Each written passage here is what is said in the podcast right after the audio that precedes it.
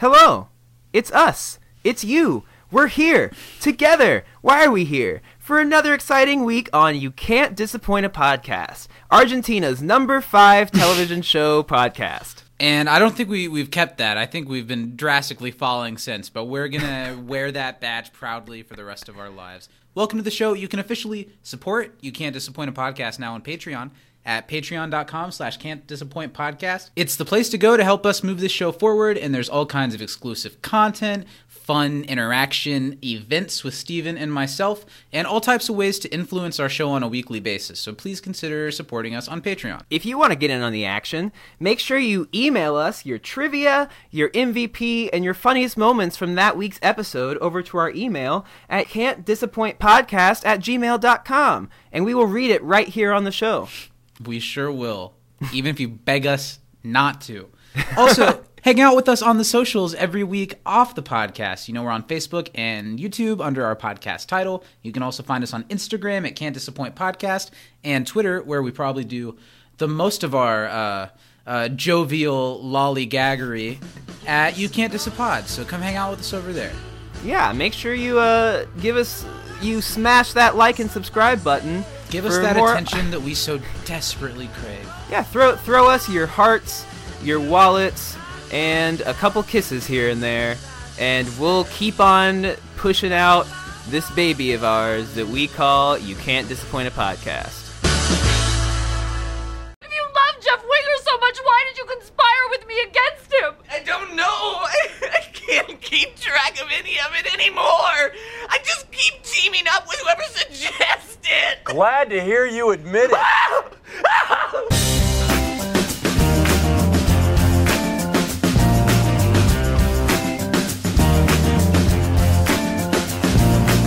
In a world. You've done that one before. No, again.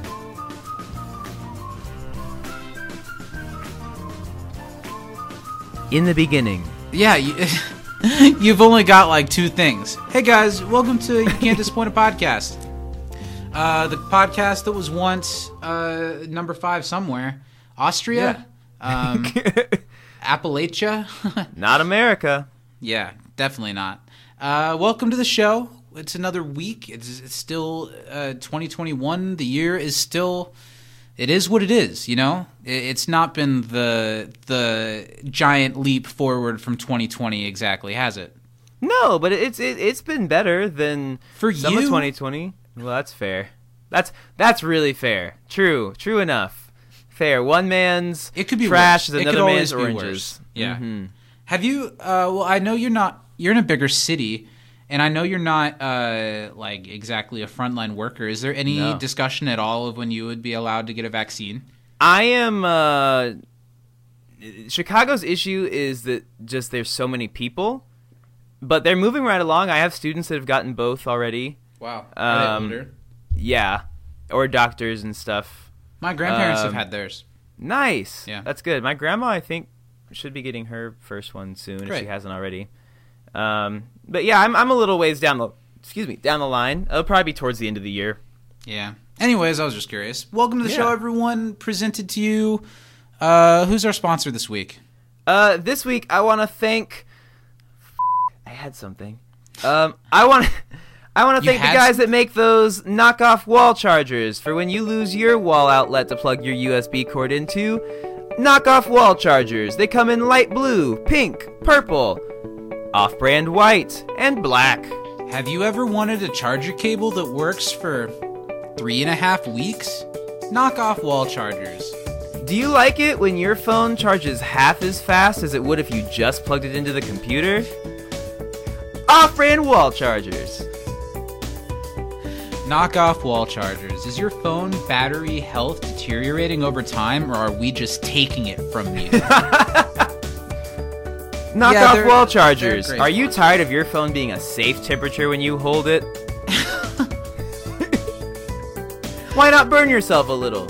it's great for this time of year. Do you want something to just keep you a little bit warmer while uh, you're going through all the snow? Knock off wall chargers. You'll have a 150 degree plank in your pocket at all times.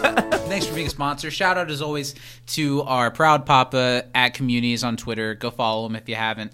It was really fun. It, it's it's the the length and and dedication and uh and, and lack of interest in it from the other side on that bit has been great. I love it. The amount of like just disappointment in his eyes when when we say that to him, it it really. The problem is it's counterproductive for him because it just makes him feel like a real dad. Yes, yeah. My real dad doesn't want to be my dad either. It works just fine. Uh, yeah, it was. We got to hang out with Matt from Communities on our Patreon all day live stream last week, which was a crazy amount of fun. Uh, and that is implying that you can support us on Patreon at patreon.com slash can't disappoint podcast it's the only place to get me and steven's exclusive podcast you can't diss a pre-show every week and a little bit of something special every every every week yeah Ooh, yeah. kiss kiss Kiss, kiss. and to shout out, of course, now that our show is brought to you by our ten dollar and up patrons. Who are they, Steven? Well, we've got uh, a few people to shout out today. I want to shout out uh, Justin Brummett, thank you. I want to shout out Danny Martinez Lugo, thank you. And I want to thank um, my mom, Mary Baker Budisa, thank you. Did you say it right? I hope. Thanks very much, guys. We really appreciate it. The support means a lot. And if you would like your name read off at the start of this show, go become a $10 and up patron at patreon.com slash can't disappoint podcast. I think that's all the sellout stuff we got to do, isn't it? Um, see. We thanked our sponsor. Yeah. We thanked our dad. Yeah. We thanked our patrons. We thanked your mom. Yeah. I think we did Um, it. Yeah. All right, guys. Good show. We'll see you Yeah, next we'll week. see you next Uh, This is what we are now. Welcome to the show, of course. Hi, I'm Zach, and I've always dreamed of playing charades with you, but not like this, and Well, not hi. on land. Um, hi Zach. I'm Steven, but I've never seen that man in my life. Another week, you can't disappoint a podcast. We're nine episodes into season two, where like two ish months away from having done this for a year. Woo. Isn't that crazy? It's Yeah, gonna be over before we know it. Our you can anniversary appoint a podcast. Yeah, our, our can't disanniversary is coming up. I don't know what, but we should do something to commemorate it. Yeah, I don't know what. Well, whatever. I'm glad to be back. I'm always glad to do this. You know, we talked about it on the Patreon exclusive over at uh, Yeah. patreon.com slash can disappoint podcast on the pre-show that the last time we spoke to each other was the live stream on Monday. And we did a lot of talking to each other for a long period of time. So there's no sense of like, you know, usually when we do this podcast, it's like at the beginning of a season of Community when the study group all sees each other for the first Yeah. time after summer break. It's not like that right now. I feel like No. you live in this weird little box on the screen of my computer in my apartment. Does You it feel that way to you? That's not where you are. I was li- convinced that you were. It feels like you're the little uh, uh what the little like safety clip little paperclip guy. paperclip Yeah. guy. Yeah. I'm Are glad that's sure how we view each that? other. This is what you're doing now. It said, mm, "Try again." How are you doing? How have your two days been? What's Uh, the most exciting thing that happened to you in the last two day period Um. that you can talk about on the internet? Um, well, that narrows it down. You know what? I had chicken and waffles for breakfast yesterday, and that For shit breakfast. was fire. Okay. Well, it's lunch. It was like well, no, like that's one per- perfectly fine. I will disappoint you though. I'm not a fan of chicken and waffles. Yeah, that's fair. I, I, love chicken. I love waffles, and I know that you're one of those people that's like mix anything with anything. I'm down for trying it, and I'll You're probably like it. true. I don't consider myself a picky eater at all, but I do kind of have a wall with like mixing really salty stuff and really sweet stuff. Mm-hmm. I like like your chocolate covered pretzels. I like Yeah. Uh, I, I have I have things of that nature that I like, but I'm certainly not a chips and cereal man like like my Uh, co-host. For for those who don't know, chips and cereal was something that I uh, proudly co-created in college, and uh, it's where you take some some dry cereal and some potato chips, and you put them in a bowl and just kind of You know, mix you've them talked around. about it honestly at least twice before right now on this podcast. Well, you know, in case somebody is, is new to the show, Why is that the hill that you die on? I'm sure that people are new to the show, and it's that we don't want them to go back and learn the mistakes of our past. It's and so now they know good, this. Zach. Yeah. It's so good. That's not true. I believe that you like it, but I think there are there are things going on. There are chemicals in your brain that, are, that have been uh, altered to make me like yeah, them that more. are, that are making you like this. Whatever. Possibility. We're here to talk about season two, episode nine. We're we're making our way through this. By the end of next month, we'll be halfway through season two already. Uh, and believe it? early into season three is the halfway point of the series. So Mm-hmm. we're getting closer and closer to that. But we're talking about episode nine, conspiracy theories and interior design, directed by Adam Davidson, who previously directed communication studies, the science of illusion, and the art of discourse. And he goes on to direct curriculum unavailable and digital estate planning. It was written by Chris McKenna, who is you know, there was a point in the series where I'm pretty sure he was Dan Harmon's direct like writing partner, and and Wow. and I think they they've done a couple of things together. And he wrote eight episodes of the course of the series, and it originally aired on November 18th, 2010. And before we move forward with any of the stuff that we're gonna do, we're gonna take a quick ad break. Friends, I truly believe that we're in the golden age of all media, not just television, but film, music, theater, art. We're just living in this time where there's so much quality content to dive into and so little time to do it. But you know, me personally, to keep myself as entertained as possible, I've decided to throw out all that quality crap and rewatch the same shit from when I was a kid over and over and over again. And that's what I'm doing in my new Patreon exclusive podcast, Nerdstalgia. Each episode, a friend will join myself and my significant other Lil as we tackle another nostalgic piece of media from our childhood, from your childhood, from anyone's childhood, to see if it holds up to the cold light of reality. It's going to be a lot of fun revisiting all of the things that I've always loved so much, and I hope that you tune in and listen to it. The way to do that is by supporting You Can't Disappoint a Podcast on Patreon at patreon.com slash can't disappoint podcast. Head over there and check out the latest episode of Nerdstalgia now. Well, how was that, Steven? Uh, you know, we managed to get a lot done in that ad break, didn't we? Yeah, I uh, did a couple puzzles. I Is that uh, what we're calling it? book. Is that what we're calling what what we did? It certainly was a puzzle in a way. There was some there was some figuring out and in the and same way that of pieces. the uh, that the villain in Saw's name is Jigsaw. I think that's kind of. Have you ever seen the Saw movies? No, I'm kind of. When I was younger, I was really averse to movies that were super gory, Mm. and now I could probably stomach it. But I'm I have no interest in like stuff that's that's just that for the sake of it. Yeah, I, I thought the first one I've I've seen like bits and pieces of at least the first three or four, but I've only seen like the first and second one all the way through. 1st one was Mm-hmm. fine. Second one was pretty sandy, so I just left it alone. I feel like I could probably watch one, but yeah, there's so many of them, and I don't think I'm gonna like it enough to watch 11 of them. It's kind of like the Fast and the Furious franchise. I've never seen any of them. Sure, maybe I'd enjoy bits and pieces of it, but I'm not gonna watch 11 of the movies. And There's I no point in starting now. Yeah, I kind of feel that way about it. Yeah. But anyway, ad break. Money, money, money. Give it to us, please. Let's talk about the episode of Community that we watched this week, starting off with some act trivia. Uh, what flavor Act is it this week? Strawberry banana swirl. With potato chips crumbled inside. Okay, that actually sounds kind of. Oh good. my I'm God, not gonna lie. no. I would actually eat. How is that different than putting nuts in in it? It's potato and nut are not equal.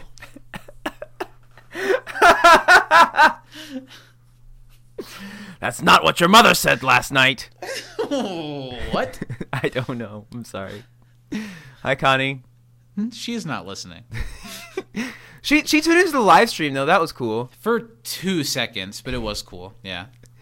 Thanks for showing up. Uh, so let's talk about this episode, community. Let's talk about how close of attention we paid to it. I have four questions for you. I do too. Do you want me to My- go or do you want to go? Why don't you go first? All right. In Annie's diorama, what are all the animals wearing and why? Cute little sunglasses because it's a brighter. Is it tomorrow or brighter future? Brighter Tomorrow. Yep, it was tomorrow. I like that.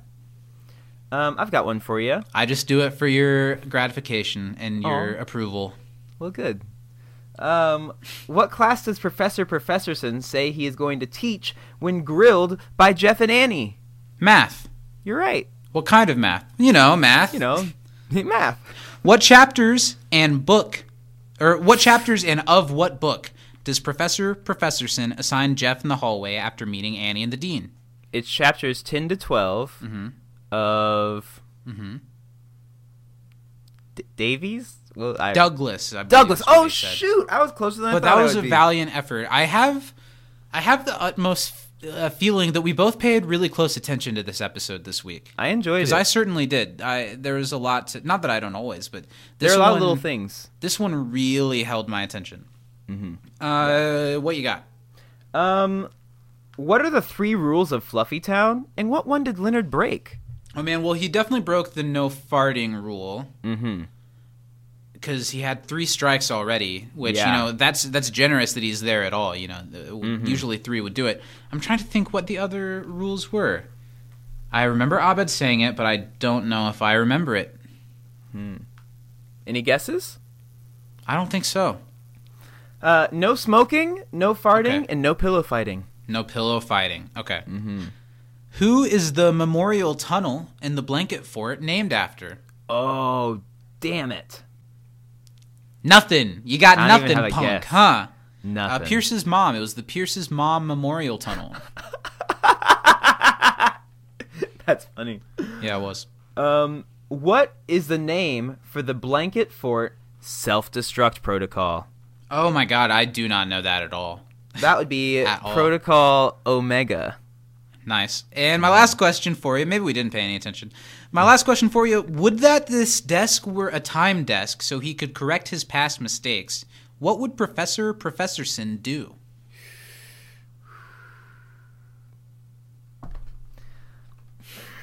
Fight the dinosaurs.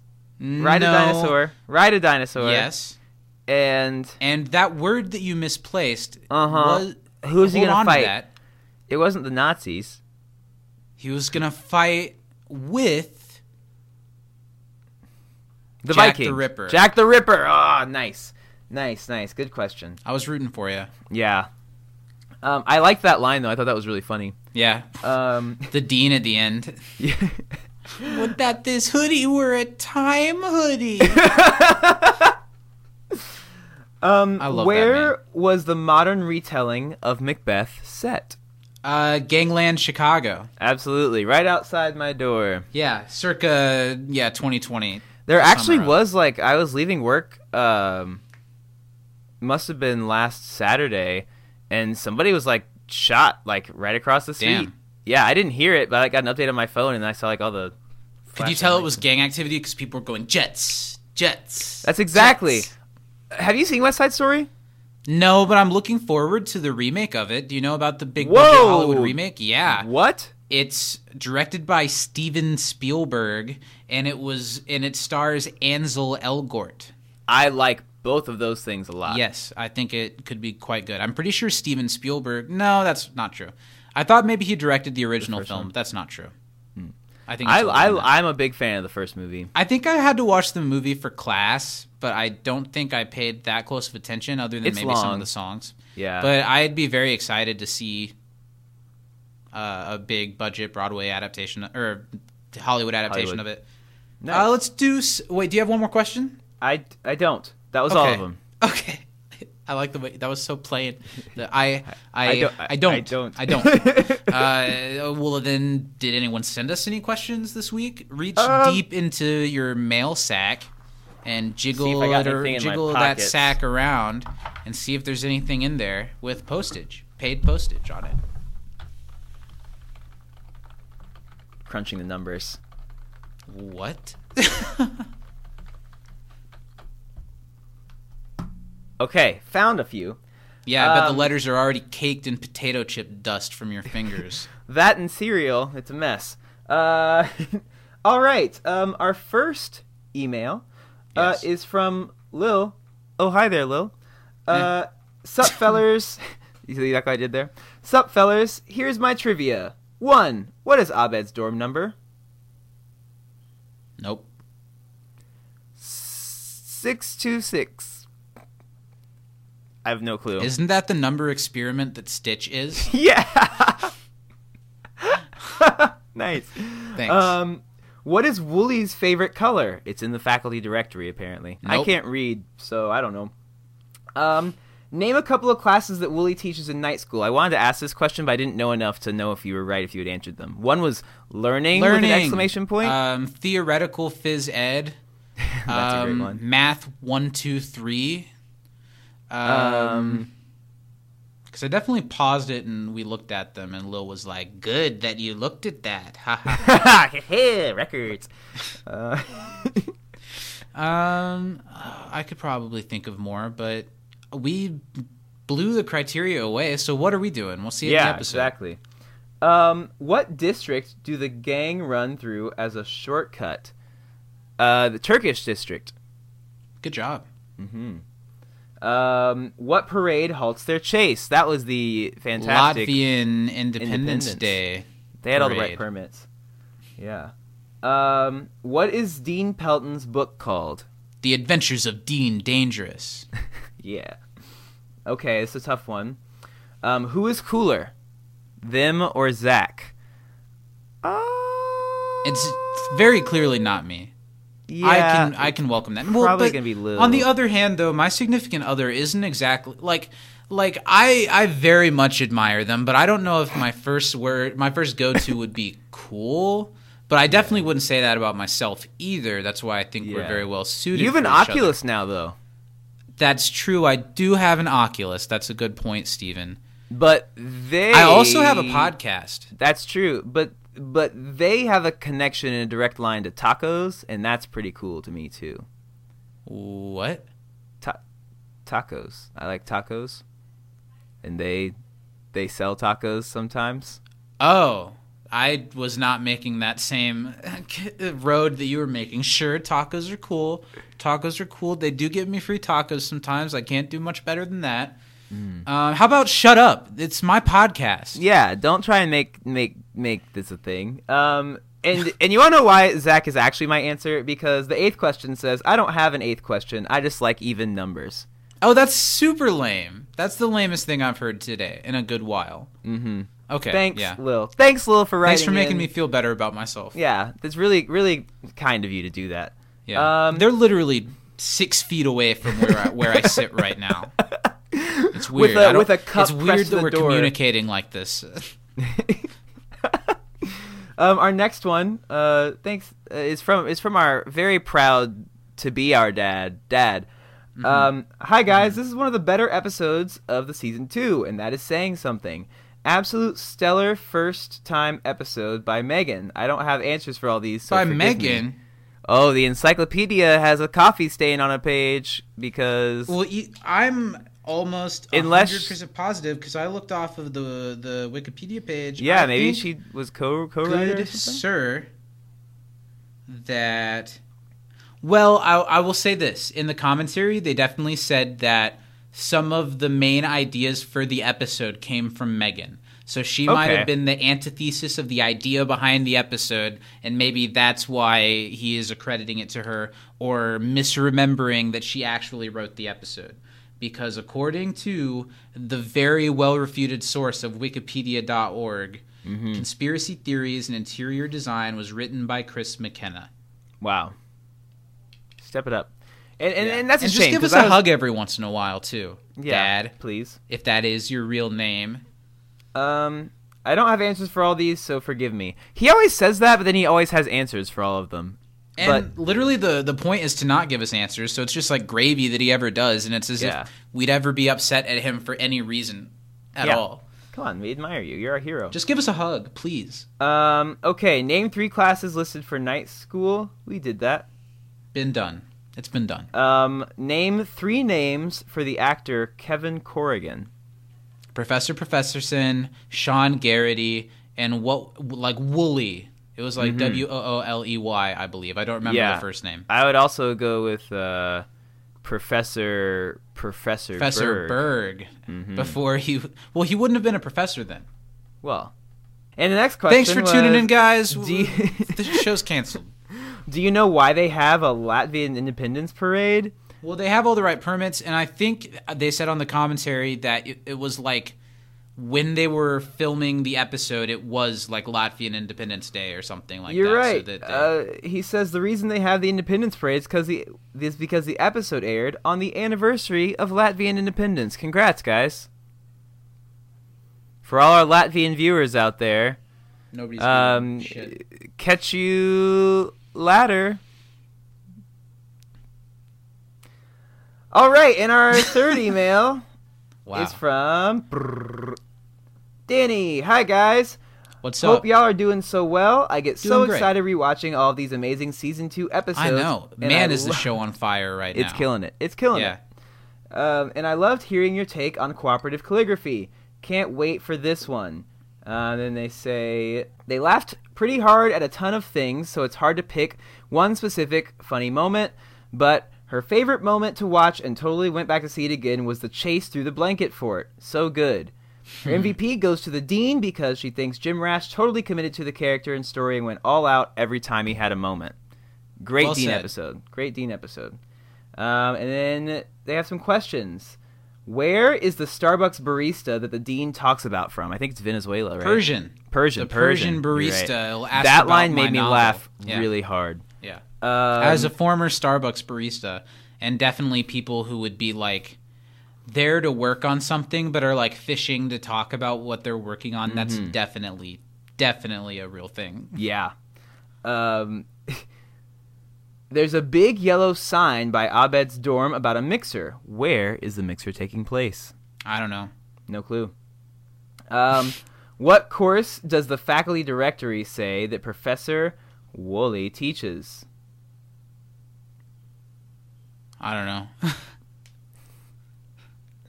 It's the okay. Jeff mentions it. It's like Yeah. the one that's like intro to learning. It's not Intro to intro to learning. learning. Is it that? It might be that. Maybe. Yeah. Um, intro to. No, it wouldn't be, I guess, because it's learning. It's just learning. Yeah. I don't know. Um, what classes does Jeff read out loud from the night class schedule? We've been there. We've done that. We read. We know them all. Sure. Yeah, like the back of our hand. Yeah. Um, like the back what- of my Chang. what kind of food is the study group eating when they're all together in the blanket fort? Was it san- sandwiches? They're all eating hamburgers and fries, and fun fact about that later. Oh. Um, I'm super excited for all the extra fun things y'all are doing, and I hope everyone signs up to support you. Much love, Danny. Thank you, Danny. On that Much note, love right back at you. if you Yeah. want us to love you as much as we love the people that give us money, give us money. You can do that at patreon.com slash can't disappoint podcast. Yes, you sure can. There are tiers starting at five dollars. They get you all the exclusive content we put out. There's nothing like that that we're putting up to a higher pay grade. Uh, and then all of the other tiers are ways to interact with us, to get things from us, to hang out with us, to affect the show, to have your name read out. So go throw us a couple bucks. What do you got to lose? Come on. Your And kids don't need diapers who, that bad. Uh, emailed us. Are there more questions? Uh, no, that's all of them. Well, great. That was great. Uh, we got very few questions right. I started really confident, Mm-hmm. and then I, I quickly realized, oh no, people are always paying more attention than we are. Well, this is one of those episodes that there's so much going on Yeah. in the foreground and background that it's You're like watch you can't catch everything unless you And- watch it a hundred times. There's definitely an A plot and a B plot, but both of the plots have so much going for them visually and Yeah. Contextually, I suppose. But yeah, that's great. Let's move on to the next part, one of my favorite segments. And boy, oh, This if I thought you had a challenge last week, you've got a challenge this time because Yeah. this episode's stuffed. And for you to get the best grade, you'd have to really get just about every single twist that occurs in the episode, which is next to impossible. But how do you feel? Do you feel maybe at all prepared for this? Oh no, not Okay, well, I'm, I'm, I'm. I'm gonna be lucky if I get half of the B plot. It's time once again to uh, open up an ear and an eye to find out did Steven watch the episode this week? I'm going to give you the count of three and on go because you gave me shit during the live stream for starting something on five. What did I say? said like zero. five and whatever. I'm gonna say three, two, one, or one, two, three. I don't know. How do I do it? You tell me how to two, do it. one, go. Okay. I'm going to do that, and then you'll have 20 seconds. Are you ready? I am ready, Are you really? as I'm gonna be. Three, two, one, go. So Jeff's taking a conspiracy theories class, or is he? Abed and Troy are gonna have a sleepover, and that escalates into an awesome blanket fort thing. It gets really, really big. Everybody's involved in it. There's lots of rules though. Don't fart. Um, and then Jeff's teacher is fake, but he's real. But what is he? Then they have to find out what's he teaching all these fake classes for. And the dean is behind it all, or is he? Is it Annie? Is it Jeff? And then it's conspiracy. Everybody's everything's a conspiracy. They're all together. And the teacher he teaching all these classes, but then You know, you did about the best job you could of definitely not trying to get every single beat, but Mm-hmm. encompassing the entirety of the episode. Mm-hmm. I So did better than I thought I points would. for that. Yeah, that's not bad. I don't think you've earned the B plus from last week, but I think it's a B. Thank you. I think it's. I was I B. was hoping that would get me at least a B minus. Yeah, you've done well. I really simplified the blanket fort well, stuff, champ. but you know I, I tried. You know, uh, let's talk now about our favorite funny moment from the episode. Yeah. I watched the episode once last night and twice today before we started uh, Mm-hmm. recording. And for whatever reason, last night it just really got me in a laughing fit like throughout Yeah. the episode. I think last night watching this episode, I laughed harder than I've laughed at any of the episodes of Community that Wow. we've watched so far. I think.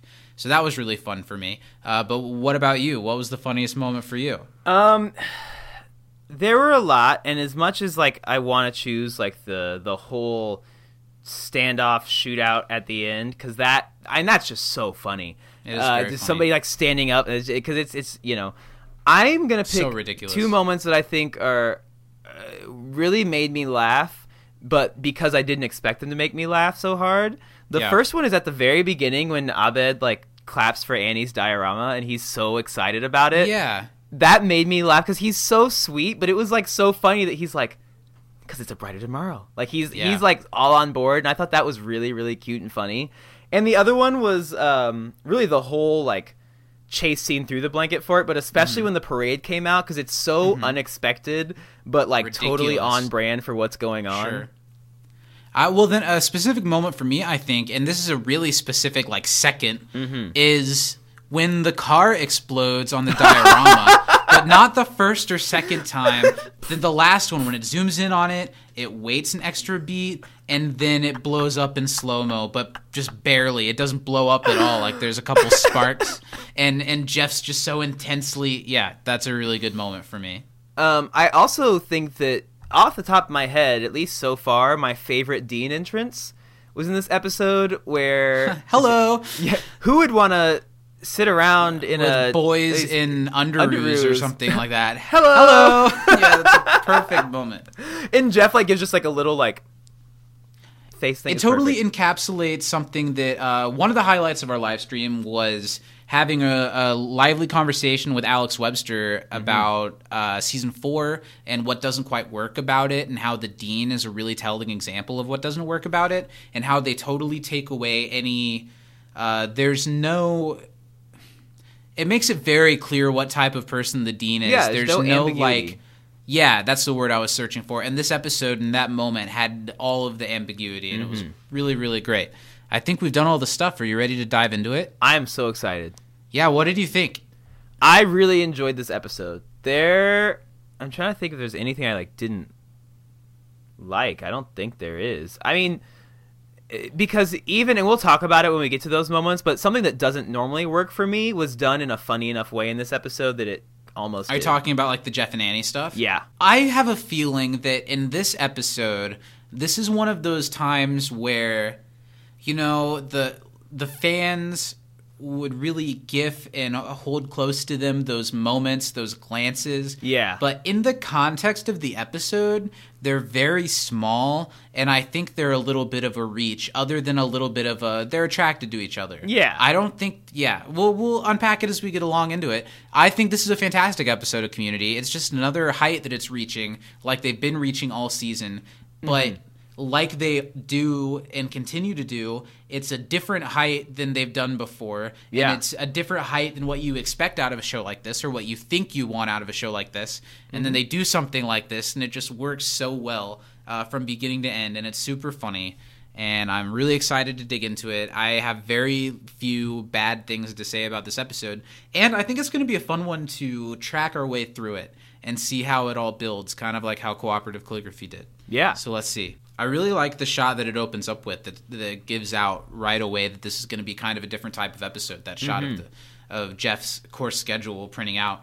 And in the commentary, right off the top, Jim Rash said something about how like there was a crew person who was underneath this pushing the thing through. They weren't actually printing anything. I thought That's that fun. amazing. Well, I felt I felt as if you were about to say something. Well, I was gonna say I, I like you know we normally get the shot of the outside of Greendale or like some sort Like, of like scenery the full cafeteria, Yeah, yeah. and this is just like you said, it sets a different right into the action. Mm-hmm. And the funny lines start off right away in this Mm-hmm. episode with the whole like, "Clear my schedule. I've got something to do." And like, what what schedule? You're not doing anything. Just wishful thinking. Wishful thinking. Immediately, the dean's presence is is a, a central part of this episode, Yeah. and Jim Rash. Uh, not that he doesn't always just commit to whatever he's doing. There have been several other episodes this season that have been like that. But in this episode, he really commits in a way that he hadn't before, and in a way that really only Jim Rash can. That, that that's super funny. I'm thankful for every little like millisecond of screen time that Dean gets in this episode. Yeah, it's it, I mean, it's just so good.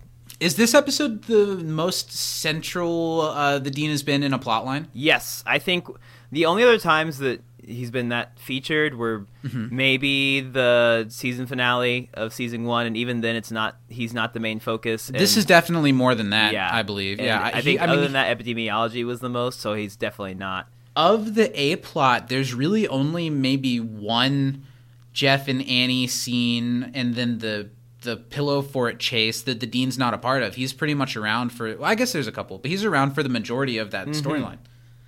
Now we're in the study room just instantly. There was just a little like sting, a little tease in the beginning of the episode of, of what the plot line's going to be. But we're looking at this diorama that definitely Annie's made all by herself, and Yeah. none of the study group helped. And this is definitely one of those things that's very TV show that nobody, even someone as dedicated and intelligent and and capable as Annie, nobody would ever No, do this. that's nobody huge. would ever do this. It's Where would you even do that? How would you move it? Yes. Well, What? it's on a it's on a cart Mm-hmm. because later they go to push it, but it just it, the the key mechanism, the wheel, the track, it, it's very unrealistic, but it's cool. Yeah. it's definitely cool, and it's all to celebrate uh, alternative energy. The key, as she turns a key to a brighter tomorrow, and the little car drives along the street. Really, the only reason for this big, elaborate diorama is the hilarious bit with it that comes up a little bit later Yeah. But it sure does look interesting. I like how it fades from darker life to lighter life, and it goes from like skeletons and buildings on fire to all of the animals with sunglasses. Does even the butterfly have sunglasses? I can't tell. I I don't can't so. tell. That'd be really funny. As always, the prop department just totally knocks it out. And Abed, you're right. He's so on board with it from the beginning. I think the other study group members are like, "Wow, you went really far this time, Yeah. Annie." And Abed's like, "You nailed it. You killed it. Yeah, Like, that's, sweet." amazing. And I love just the shot of tomorrow, Abed just clapping by himself. He's Abed so pleased. claps. He looks over at Britta to be like, "This is good." Uh, one thing I noticed at this episode is that Shirley, Pierce, and Britta are practically not in this episode. They're here and they show up a couple of small times, but this is the most on the sidelines all of those characters have been, I think, even Shirley. Yeah, in all honesty, I kind of forgot that Shirley and Pierce were even. In, I I remembered this line from Shirley, but I forgot Pierce was in it. He's really not. I don't He's think he says a word, does he? He's Until maybe here- the he- end. mm, he- I, I, you might be right. I don't know. He's here and he's in the end, and I think that's about it. Yeah. But I think it's just because this is an A story that's so encompassing, and the second one was too. But I suppose they could have fit the characters into those somehow. Yeah. Uh, and I'll- I think it. we'll talk more about the the B story a little later. But I think the reason why the B story kind of, I because I, I really like this episode, but I like the A plot so much more just because I know where the B story kind of evolves to. Which, yeah, but that doesn't happen for a longer period of time than you think. Probably that's not Really? till season three. are you serious? Yeah, Wow. this just kind of builds the anchor that that rests on that Mm-hmm. they're really into building these forts and other people can get involved with them too to make them these huge structures and yeah it, just, it doesn't come up maybe it comes up again but they don't do it But yeah, that way until so season well three. done. And it, that's Yeah. crazy. That's the B plot. Like that could Yeah. easily be an A plot for an episode, but it And clearly that's what they thought because then later on, I think it's the the main plot of two episodes back to back in season three. Oh wow. Yeah, Mm-hmm. yeah, yeah. But yeah, I thought a lot of the study group members were kind of put to the sidelines, and I hate it when shows do that, especially this show. They've got such a talented cast that's so expansive that they could have fit them in there somewhere. Uh, and they're talking about dioramas, and that's kind of a running theme of the season. That Duncan is always uh, making them do more ridiculous dioramas. Someone made a diorama about a world without dioramas. Very silly, very community. Meta. Did you ever have to make a diorama in school? One time. What was it of? I don't think I Um, ever had to. The thing I don't even think I it was like a real diorama. I think it was like a Valentine's Day box that we were supposed to That's make. yeah, that's not the same. Uh, But it was the closest I ever got, and I think mine had like Hmm. King Kong or some shit on it, and like Godzilla. I, was really I remember doing one when I was at the private Christian school that I went to as a child, and I covered it in like Simpsons cartoons. You know what? I did have to make one. We had to make uh, a diorama of a cell, of which mitochondria is the Like powerhouse. a jail cell. No. Oh, yes. yeah. A an animal cell, and I remember I like used a watermelon, and uh, my mom did a lot of the work. Um, Aw. yeah, That's uh, really sweet. yeah, because I. But, I mean, don't they always with stuff like that? well, yeah, I'm a fucking kid. How am I supposed Yeah. to be a damn Yeah. science slash art slash Yeah, the projects like that engineering are kind of dumb unless it's like a group project in high school, maybe. Yeah. Because it really is like, what do I do? I don't know how to do this. And then your parents are like, I don't know how to do this. And then they're like, but I guess I'll figure out a way to put this together. Yeah, and then your mom ends up up till 4 a.m. like putting together this project, and then you're like, you bring it to school, and you're like, here, teacher, and they're like, this is adequate. I definitely feel like I remember times where it, it'd be a situation like that where my parents spent way too much time working on it, Mm-hmm. and I'd like wake up the next morning ready for school, as energized as ever, and they'd be like, "How did you do this to me?" like I'm just a kid. Yeah. Uh, Troy and Abed set up that they have a storyline right away that uh, Troy is going to stay over er, at Abed's place, and it's it always feels weird and out of place whenever they bring up that Abed lives in a dorm room on Greendale's campus. Yeah. It just doesn't feel like Greendale should have dorms, does it? No. Anyway, they're both done early in the day with all the stuff they have to get done, so they start their slumber party early and they decide that they want to build a blanket fort, which Britta kind of schools them on and calls them immature. That's one of the only things Britta says in this episode. Mm-hmm. She has a little sting later on in the episode that's very funny, but that's That's about, about all. Yeah. She was, she's going to do something more grown up to do, and then Troy has a funny line about eating fiber and watching The Mentalist. I think more my go-to old people show would be like Murder She Wrote. Yeah, and and I love Murder She Wrote, but definitely I've never seen an episode. That. Matlock also, not to uh, come at my mom aggressively, but yeah, She really likes Matlock. She there's, a, I think there's Matlock. a new. Isn't there a current Matlock? is there? I think they might have rebooted Matlock. Maybe I I'm wouldn't be opposed to watching that because I thought Matlock was a good show. Yeah, but never when they do something like that is it good. True, because they try and like make it edgy, and shows just Yeah. weren't edgy. Yep. Next, we get the best entrance of the episode and probably of the series. Who wants to hang out with grown men and tiny underoos? In walks Dean Pelton. Hello, Hello. so Jeffrey. and right away, just a minute into the episode, they have to dive into the storyline because it goes so many places in the 20 minutes that this episode has. Yeah, and uh, the dean was looking at Jeff's class schedule, and the dean's explanation for why is so funny. Maybe it was a random spot check. Maybe it was a specific spot check. Maybe I'm making a scrapbook. All I'm saying. so Jeff, in very Jeff Winger fashion, has made up a fake class and a fake professor to the point where it's managed to get on his course schedule. He's like conning the school out of a credit. You shake your head in dismay, but I think this is way better of a Jeff using his smarmy lawyer skills to get Oh, by eas- no, I love it. It it's still I still like the version of Jeff we've been seeing this season, leaps and bounds ahead of what I did the first half of season mm-hmm. one, even the second half. Mm-hmm. and what's season funny is this is absolutely you know probably something that Jeff did early on, Mm-hmm. right? Obviously, it was at the beginning of the semester or something like that. And now Jeff has grown; he's a better person. But like, if He's I also learned how to do gig- it better. Oh yeah, if I had this gig going, I absolutely would do it at Greendale, where they teach nonsense classes. I'd give it. Yeah, a go. you're so right.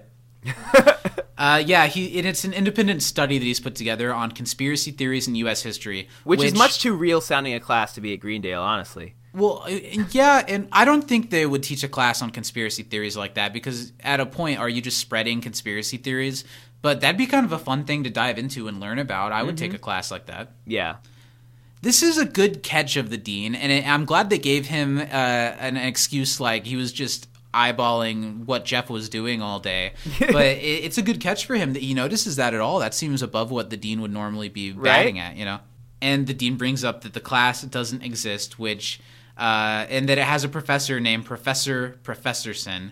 And uh, Jeff goes right into a classic garb of him covering for this. You know, he's he's giving off the explanations that he's probably had in the back of his head since he started doing this. If he's ever uh, called out on it, Yeah. And I love so many. In I love in so many ways the way that this episode builds and expands the storyline. The way it starts as as Jeff, uh, you know, trying to cover his ass, and the way it grows into something very real but something very real that had to be so pre-planned before this the way that it builds is is really really funny You know, it's almost like how real conspiracy theories work, right? Somebody says something crazy, and somebody's like, "Oh, I, I, I can rock with that. Let's run with that." you're right yeah And next thing you know, everybody's a lizard person. like i don't yeah i don't know the name of the woman i don't want to give her the too much credit but the like congresswoman who's been in the news a lot lately i think her name might actually be marjorie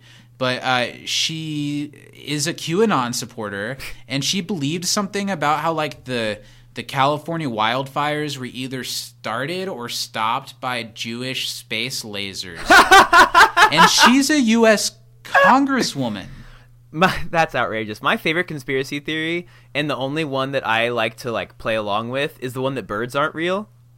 I think that one's really I funny. I think that that has. I'm pretty sure that's a satirical conspiracy theory. But the problem is, Zach, is that people make it a joke and then people take it seriously. But like the website and stuff, I'm pretty sure it's supposed to be satirical. It's kind of like a flying spaghetti monster religion Yeah. type thing. But I'm down for that one too because uh, think about it.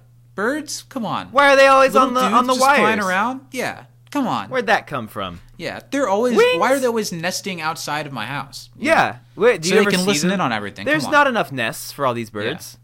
Have you ever seen a bird penis?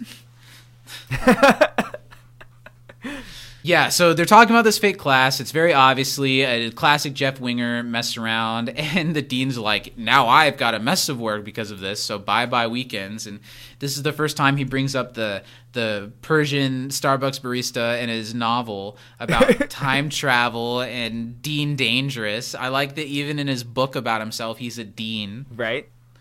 He he truly loves being a dean. And I think one of one of the best rug pulls in this episode is that Annie was in on it from the beginning Yeah. and putting this together with uh, the dean against Jeff from the beginning. Because then, like I just said, it's I'm gonna say a lot of things this podcast that are then counteracted by how the episode turns out. Because I, I gave the dean credit for finding Jeff's class schedule. He had nothing, He had to, nothing do to with do with that. He teamed up with Annie, who's trying to teach Jeff a lesson on blowing up classes. Uh, and that's really funny and it's really well thought out. And I, watching this episode every time, I always forget that Annie was in it, in on it. And it really seems like she's just being Annie and she just gets hyper invested in anything she this does. This is probably my favorite Annie episode so far. That's interesting that you say that, and this is going to make a lot of people mad, and I'm sorry about it. But there was a point when we were watching this episode where Lil and I turned to each other and we're kind of both like, I don't think I like Annie that much. wow. My mom is is cheering. I don't think I like Annie that much.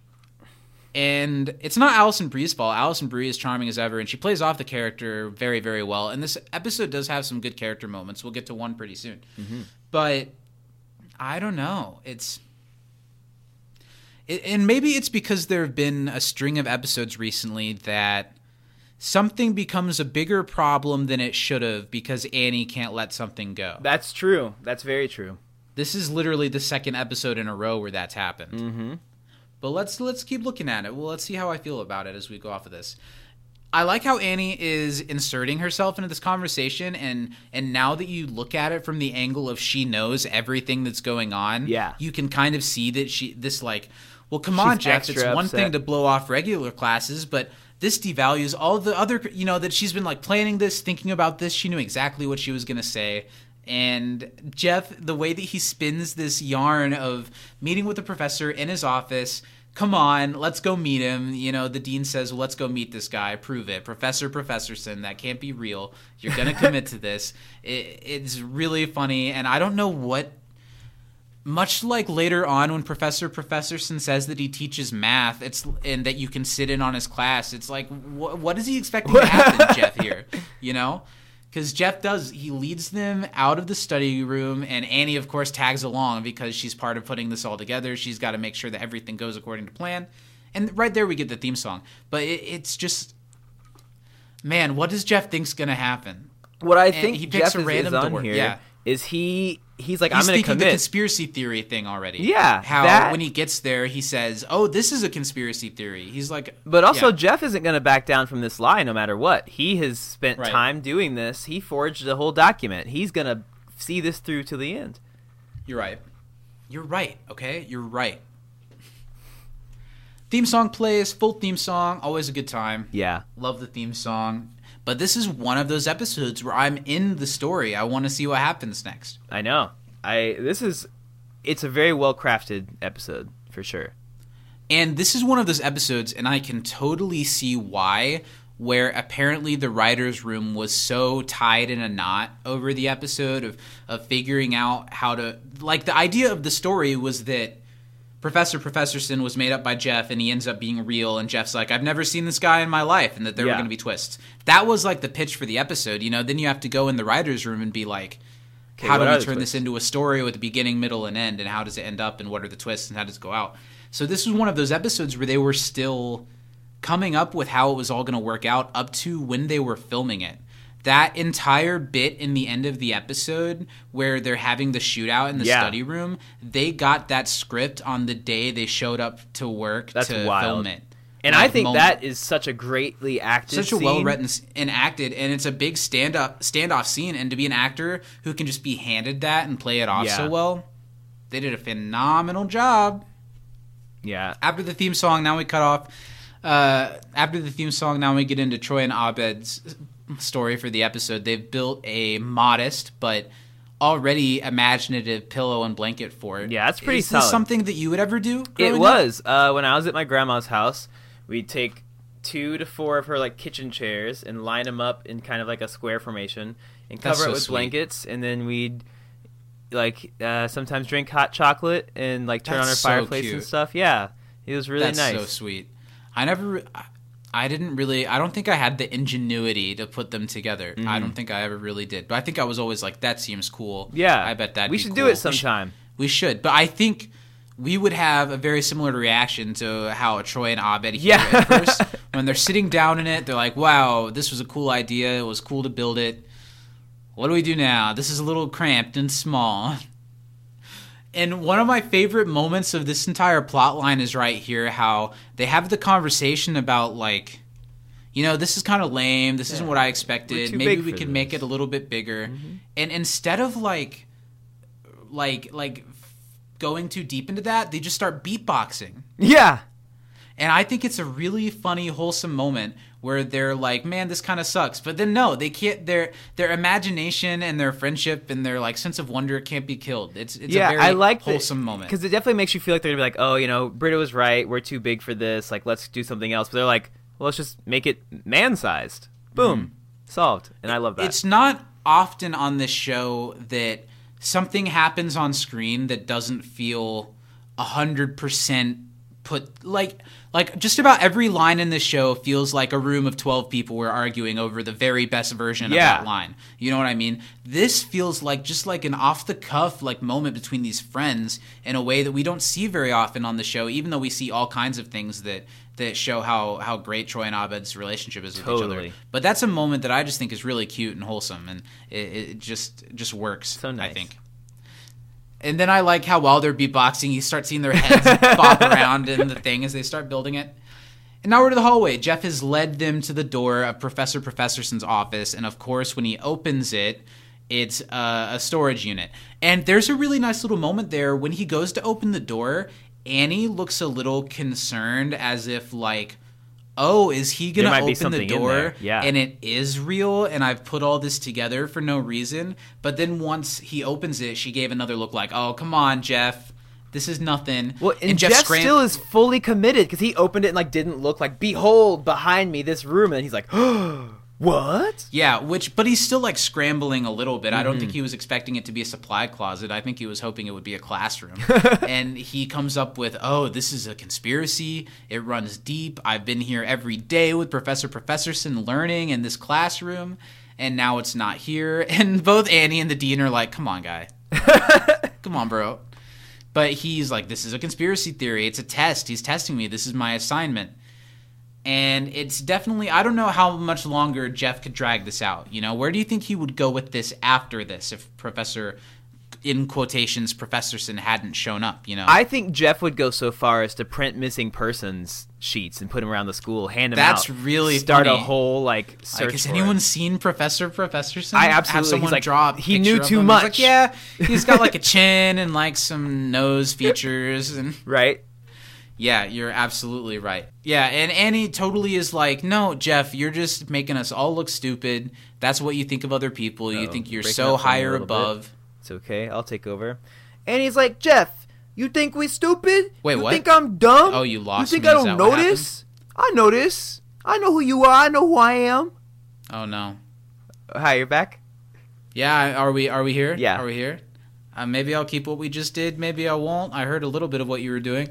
Uh, but regardless, can you hear me okay? Oh no, is this me this time? What's going on? You can't hear me? Oh my No, god. I'm okay. Oh no. Oh no. Oh no. Now he's frozen. The drunk people, they gotta get married. Uh, the trunk people. Paid for I by have my Wi-Fi on. trunk people. phone? I don't. Oh no, Steven. So I my can't believe okay. we've done this.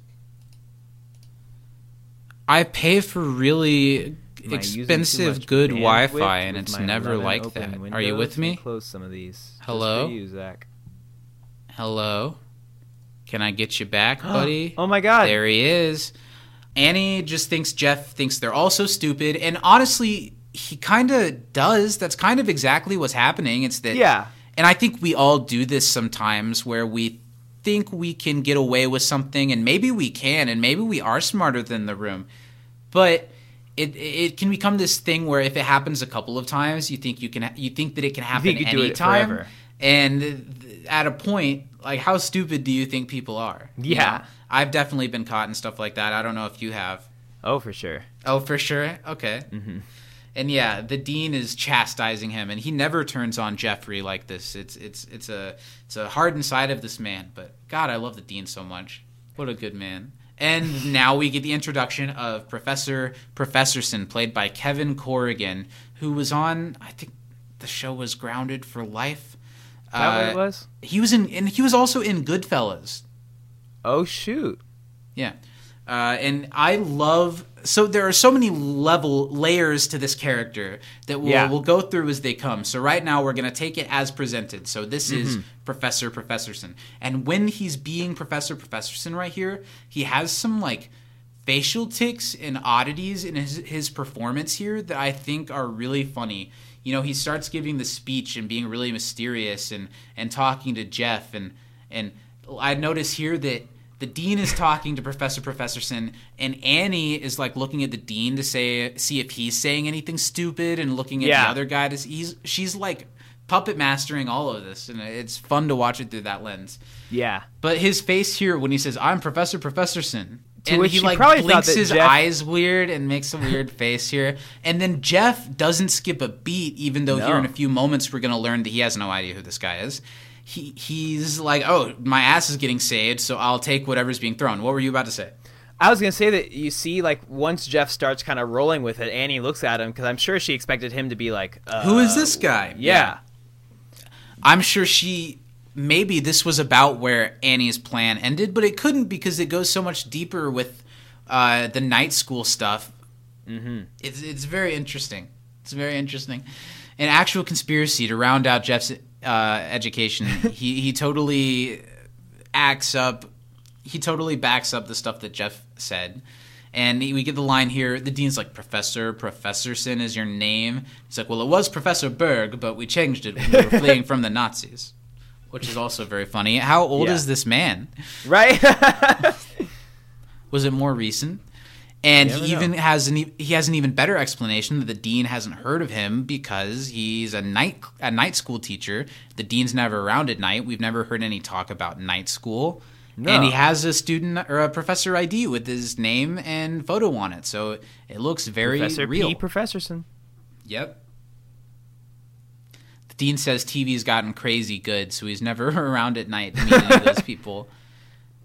Uh, he assigns Jeff 10 through 12 of Douglas and that they'll see him next week. And he leaves after saying, That is, if I still exist, which is very conspiracy theory professor. Yeah. The actor who plays this character does such a good job because he's playing this character through being the drama teacher, being the other guy, being Professor Professorson. And you can see in his performance that he's being a guy that's acting. You know what I mean? Yeah, He, he does a really, really, really He's- good job. It's really good. One of the better guest appearances of the show yet, I think. I think so. And I think once you know everything, you can really tell like all the layers that he has on top of it. Yeah. and it's it's just great because he very that, Iron Man cool. 3, Yeah, abs- very Right? Iron Man three. Yeah, right? I'm just a dude dressed If as I a dude. still exist. Pretend to be another dude. See you, Professor. And Jeff's laughing and smiling. The dean says, "Sorry to doubt you." You can tell that Annie's a little bit uncomfortable where with where this has gone. Watching it for the first time, you just think she's uncomfortable because she was hoping to catch Jeff on something, Yeah. and now she's lost. But now she feels like this thing that she all put together to catch Jeff on a lie hasn't worked. And the dean says, I'll get rid of this audit and back to working on my novel. I got the novel wrong. Mm-hmm. Because it's Time Desk, Time The Desk. Chronicles of Dean Dangerous, which is why later on, when the professor says this desk were a time desk, man, It's a giveaway. sorry, Lil. So the dean walks away to work on his book, and there's a pretty classic Jeff line here. That's going to be the worst book I'll ever read cover to cover. Which I know we can both appreciate because we both can appreciate just like a train Something wreck bad. of a movie. Yeah, Yeah, absolutely. I love bad movies. Sometimes, you know, even a bad movie is usually at least made competently or has a few good things Mm-hmm. going for it. For a movie to truly be terrible, it has to get so many things that run like a machine wrong. Yeah. And it has, you know what I mean? Like, for something to truly, truly be terrible, it's like a symphony of things working together terribly Mm-hmm. to make this product that, that transcends its badness into something phenomenal. Like, like obviously the best example is The Room. Yeah. Because how did that get made? How did this guy write And it? how How, did he make made it so happen? poorly? And how did it get made so poorly and so expensively? It's yeah, and it, and then watching whatever that would be as a movie that actually exists is something. yeah. We Yeah, should do some type of Patreon podcast. It's like a deep dive on the room.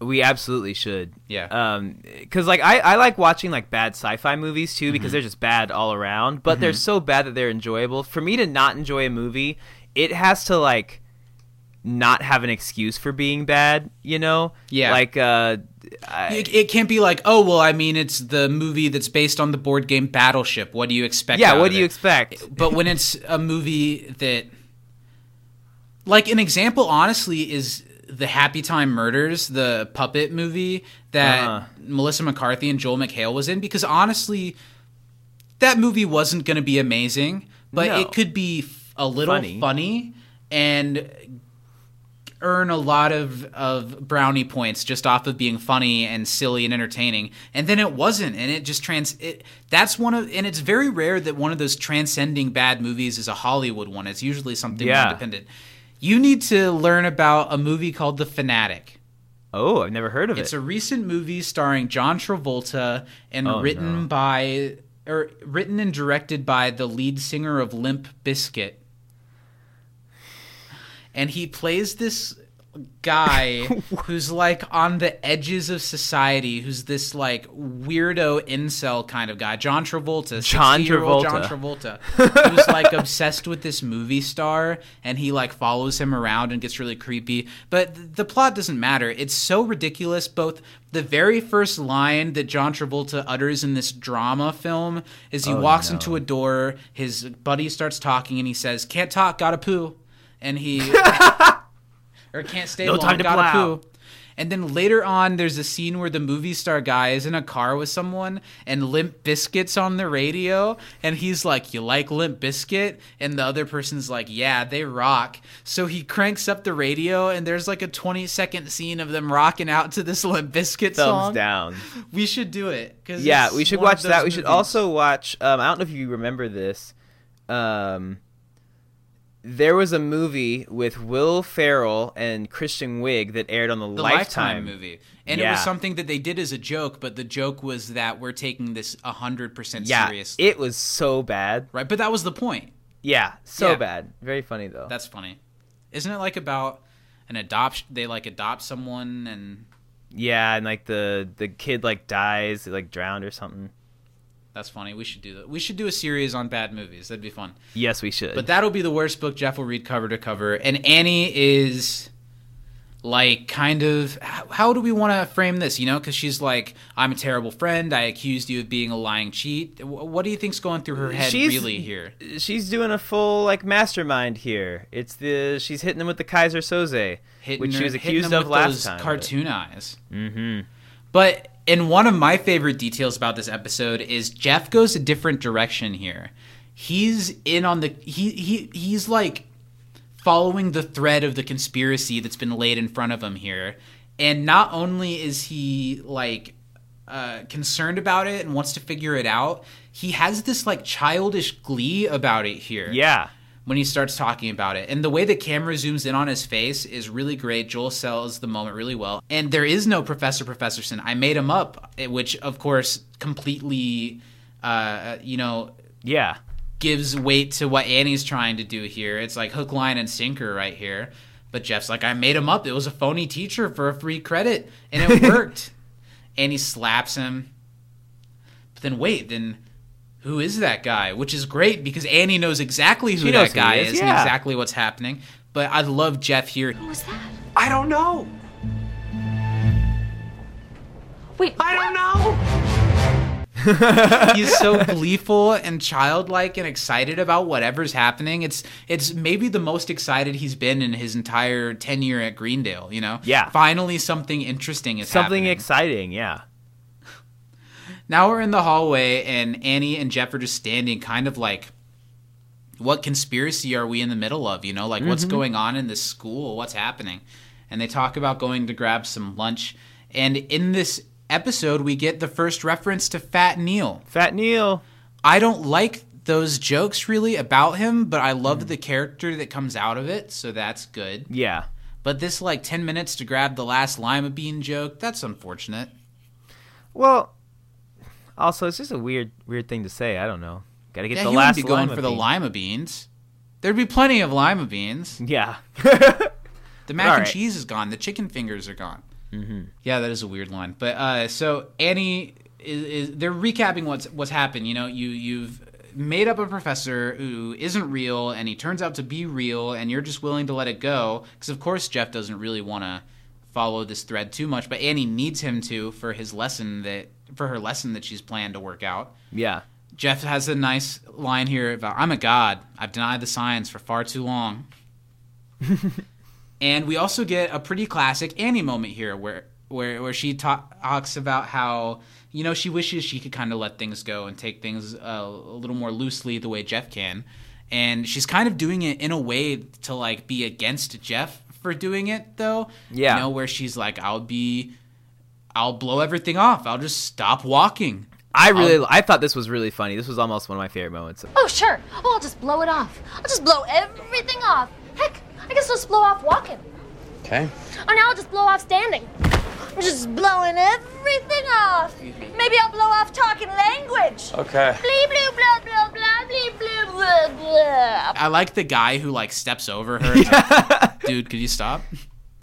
It's pretty silly, and it's also like Annie's nuts. Yeah, She's crazy, she is. and that's probably why Jeff is so into her a little bit. You know, there's always that like, I don't know. Like a little bit of it. That's it. a pretty yeah. common trope. That's we were talking about Scott Pilgrim a little bit earlier. That's totally Yeah. that's definitely a trope.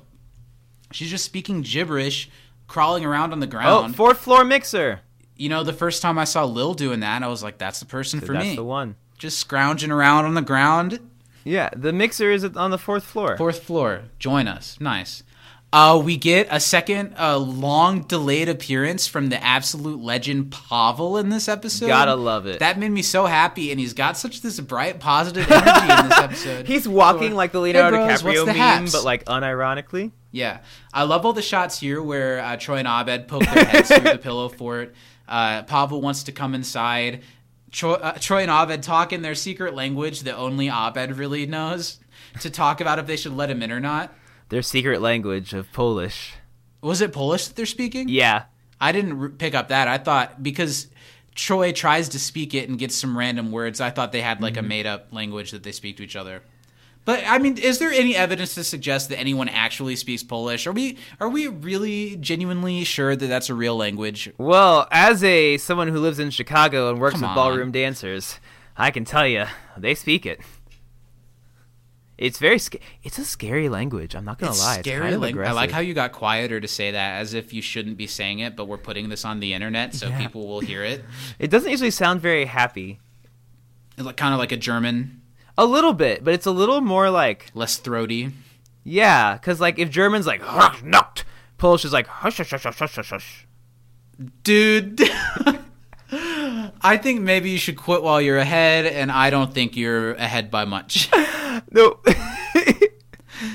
so we're not the number five in either of those countries anymore. if we ever were.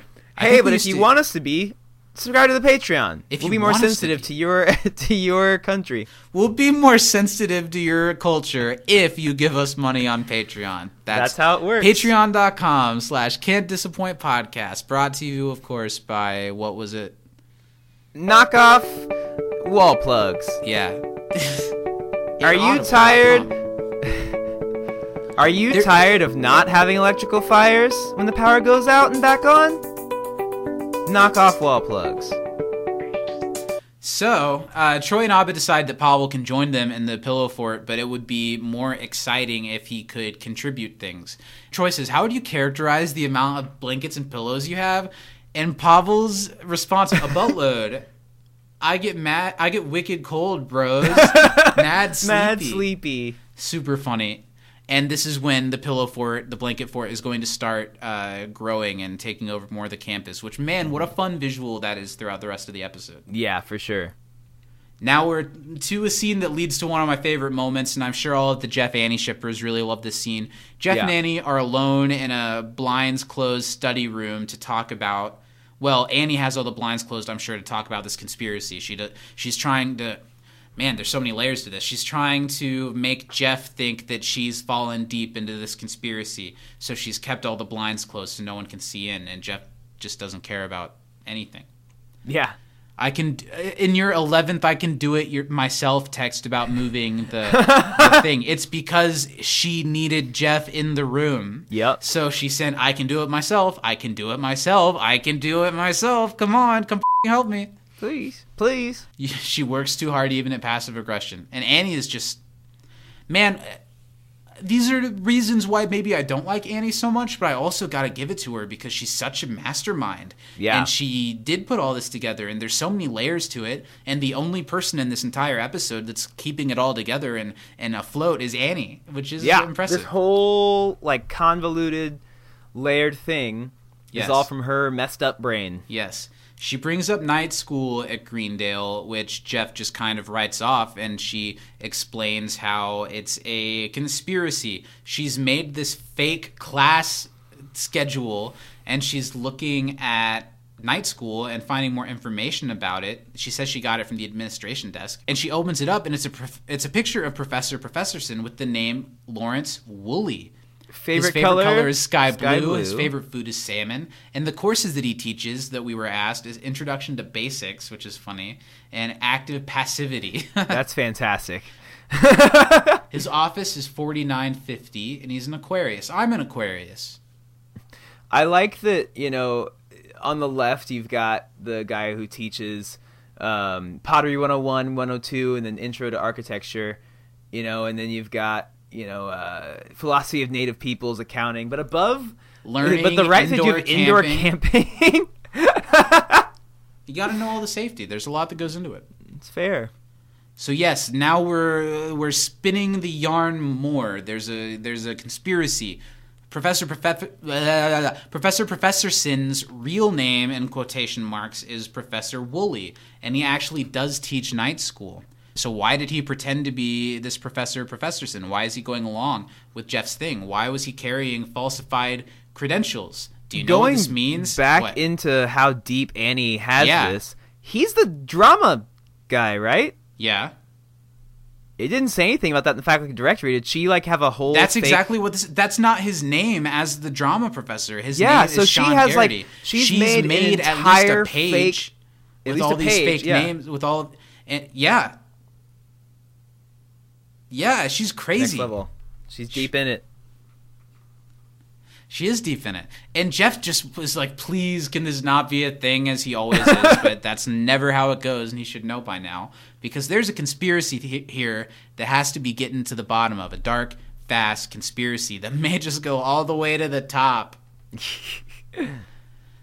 Annie turns the key for her diorama and nothing really happens. She says something's wrong. My car won't start, which cues Jeff's phone to ring. And it's the fir- community does this in a couple of episodes where someone gets like the the phone call with the masked voice of mm-hmm. like, "Don't do what you're doing." And again, I know we've we just said it a thousand times, but how deep Annie is in this that she's got the dean in the other room or something Right. says, "When I turn the key, call Jeff." So Jeff answers the phone, and the voice on the other line, which I imagine is either the dean or Garrity, I suppose, mm-hmm. says, "Tell your little friend to stop snooping around night school, otherwise things might get explosive." and then we get a moment that's just chef's kiss when Yeah. homage, community, and absurdity are all like that meme where they're all hand in hand for one thing Yeah, the like big muscular create this arms, perfect yeah. moment where and we haven't mentioned yet how throughout this entire episode Ludwig's score is incredible. The way Oh, yeah. the way that it transfers you know some typical sounding community music to like a David Fincher film to like a Mm-hmm. a really suspenseful like uh, I don't know, it's it, it's of course it's so good because Ludwig is, is doing such good things now, but he was doing it then. He was just doing it for this comedy show, and that's really great Yeah, it's crazy.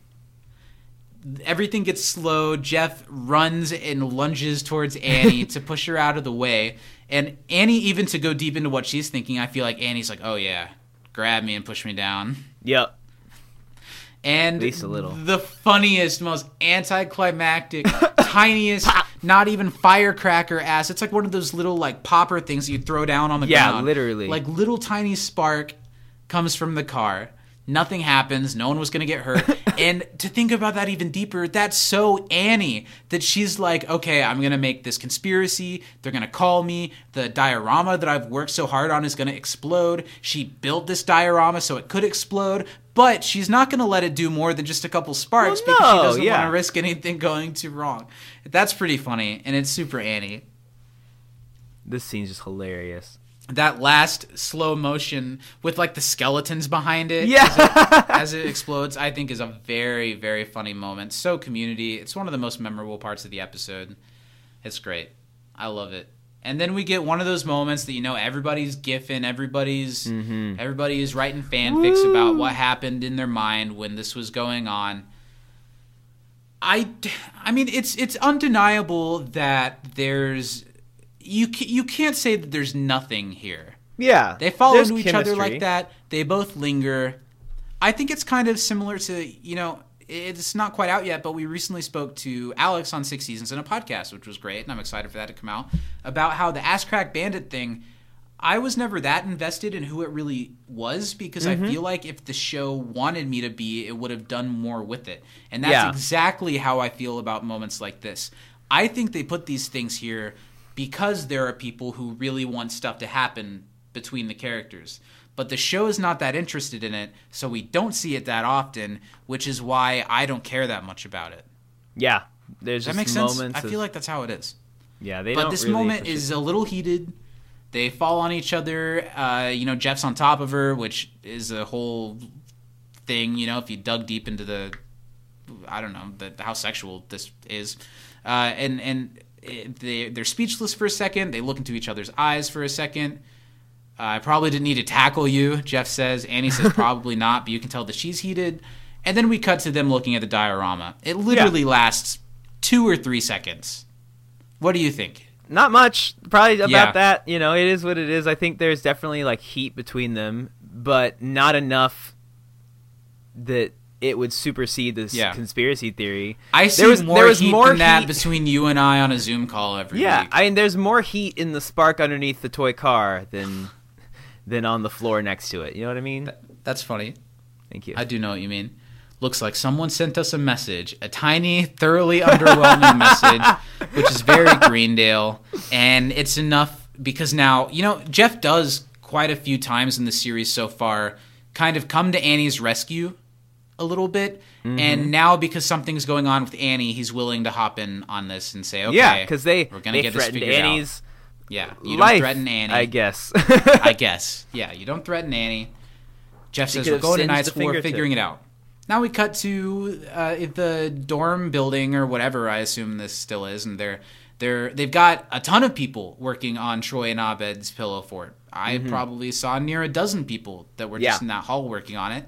And this Leonard is believable. I think that in a college dorm, if you do some shit like this, everybody is absolutely down. Oh, I believe that too. I just don't believe that Greendale Community College would have Has dorms. dorms. Not dorms this nice, especially. Yeah. See that Yeah. hallway? There's a Yeah, lounge. it's pretty nice. Uh, and Leonard shows up with blankets that he's stolen from his son's house, which is such a bizarre and funny line. Having Leonard in these like what is it, airplanes and trucks In or it cars, just trucks? yeah. cars on his pajamas is very sweet. Abed's got like fish. uh, what it spaceships. Oh, it's And- spaceships. And, like UFOs. Sure. They all look very sweet and wholesome in their pajamas. Leonard crawls underneath the pillow fort to get to work.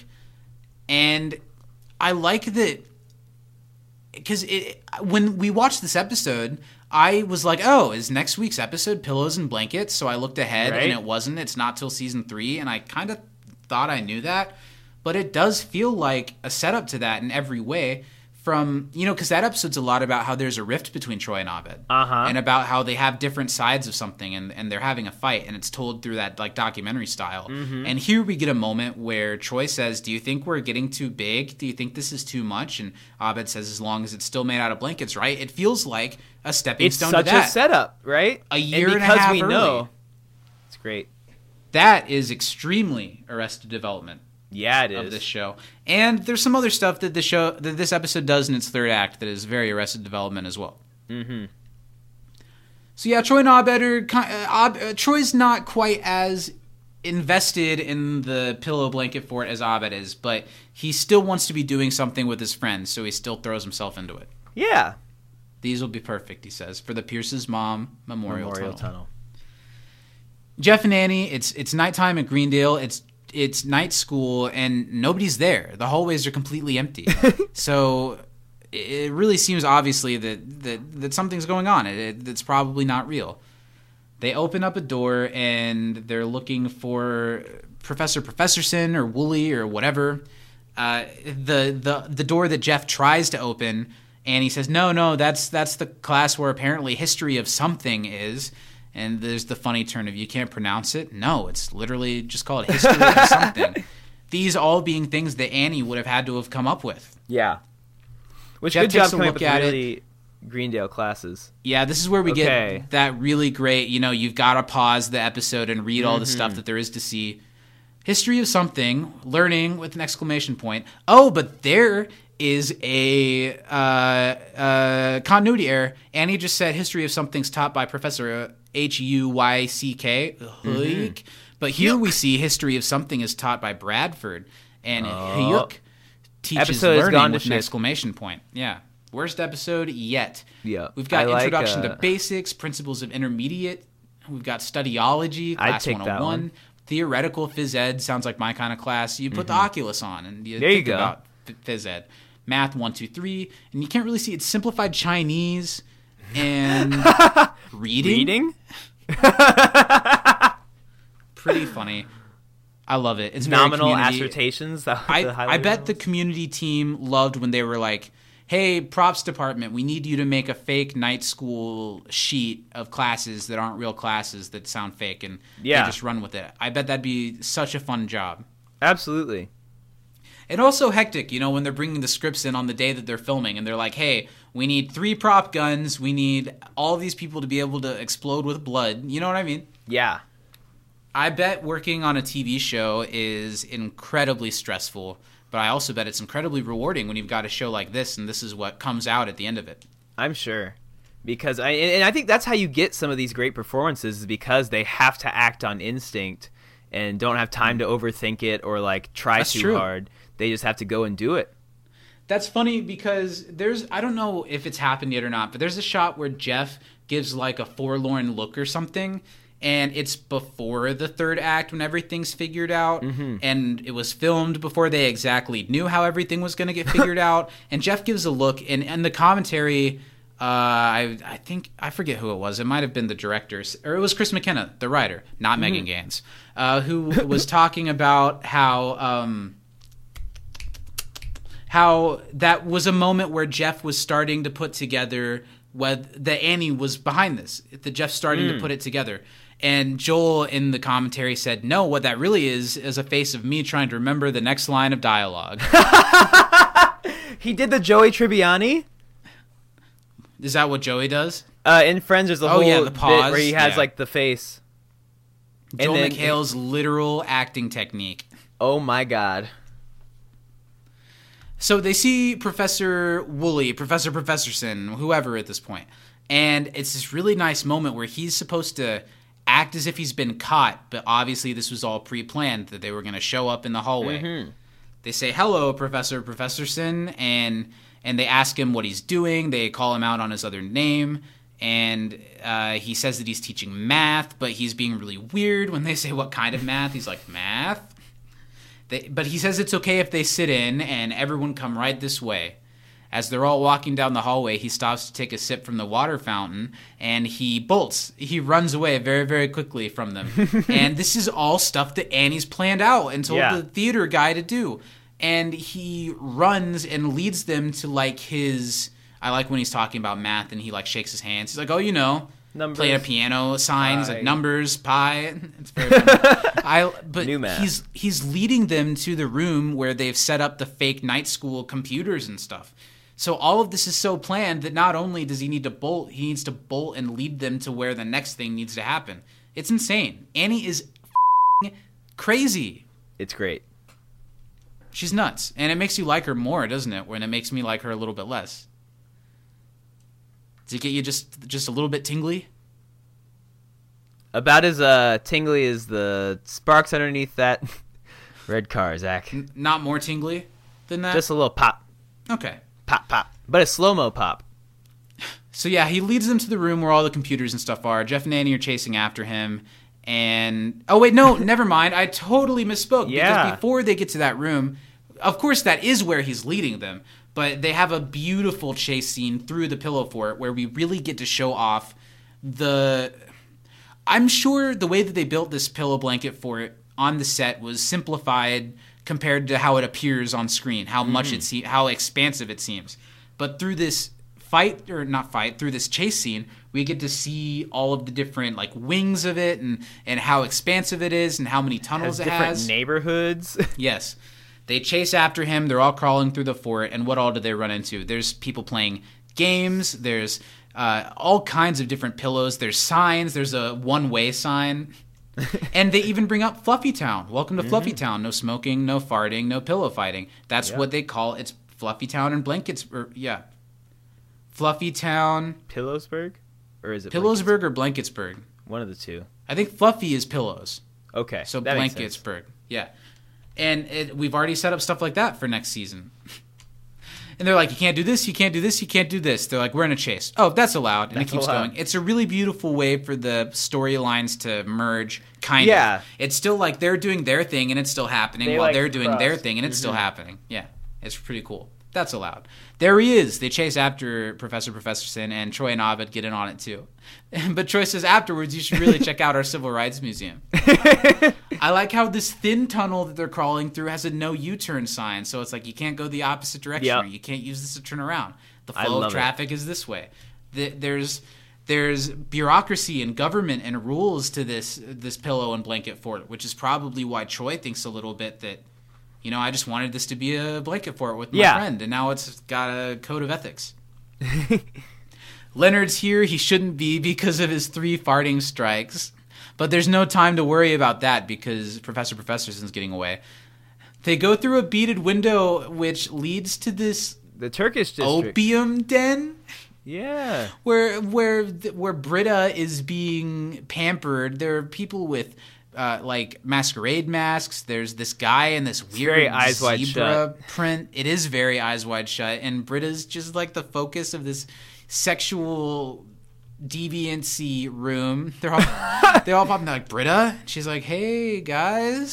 She's like drinking. but there's no time. Manhattan They've got to go find the guy. They keep crawling, and Garrity is getting away because of the Latvian Independence Parade. I love the way the woman who we see first is like shaking her thing, taking as little time as possible to to take each step. Choi's like, "Don't be mad at me. They all had the proper permits," which is funny as well. The Mm-hmm. the government behind this this pillow and blanket fort is so funny. It's so Troy and Abed, and it's so community. Also, what a random community thing to put in. Like, okay, we know this is gonna air on Lat- Latvian Independence Day. Annie's and Annie in this moment is still like running through her stuff because she says something about how she sent the diorama to a forensics lab to Yeah. have the explosion tested. Girl, she crazy. How? She- what is this instrument? Isn't that him playing the Trajexnus? Trajexnus? I don't know. And look at him. What is he? What is it? It looks, It looks like, like a, bunch of big bells, bell. or- It looks weird, but they. It's like a lot of Jeff little, tackles him like and they brass got him. plates that smack together. Yeah. It's time to tell everything. And, and the the Professor Professorson, whatever you want to call him, he just does like this evil theater man cackle and says, Show you. I'll show you. and then he takes them to the computer room where everything is. And it, it's revealed that night school isn't night school at all. It's and this is so Annie to teach Jeff the lesson to not do mm-hmm. this.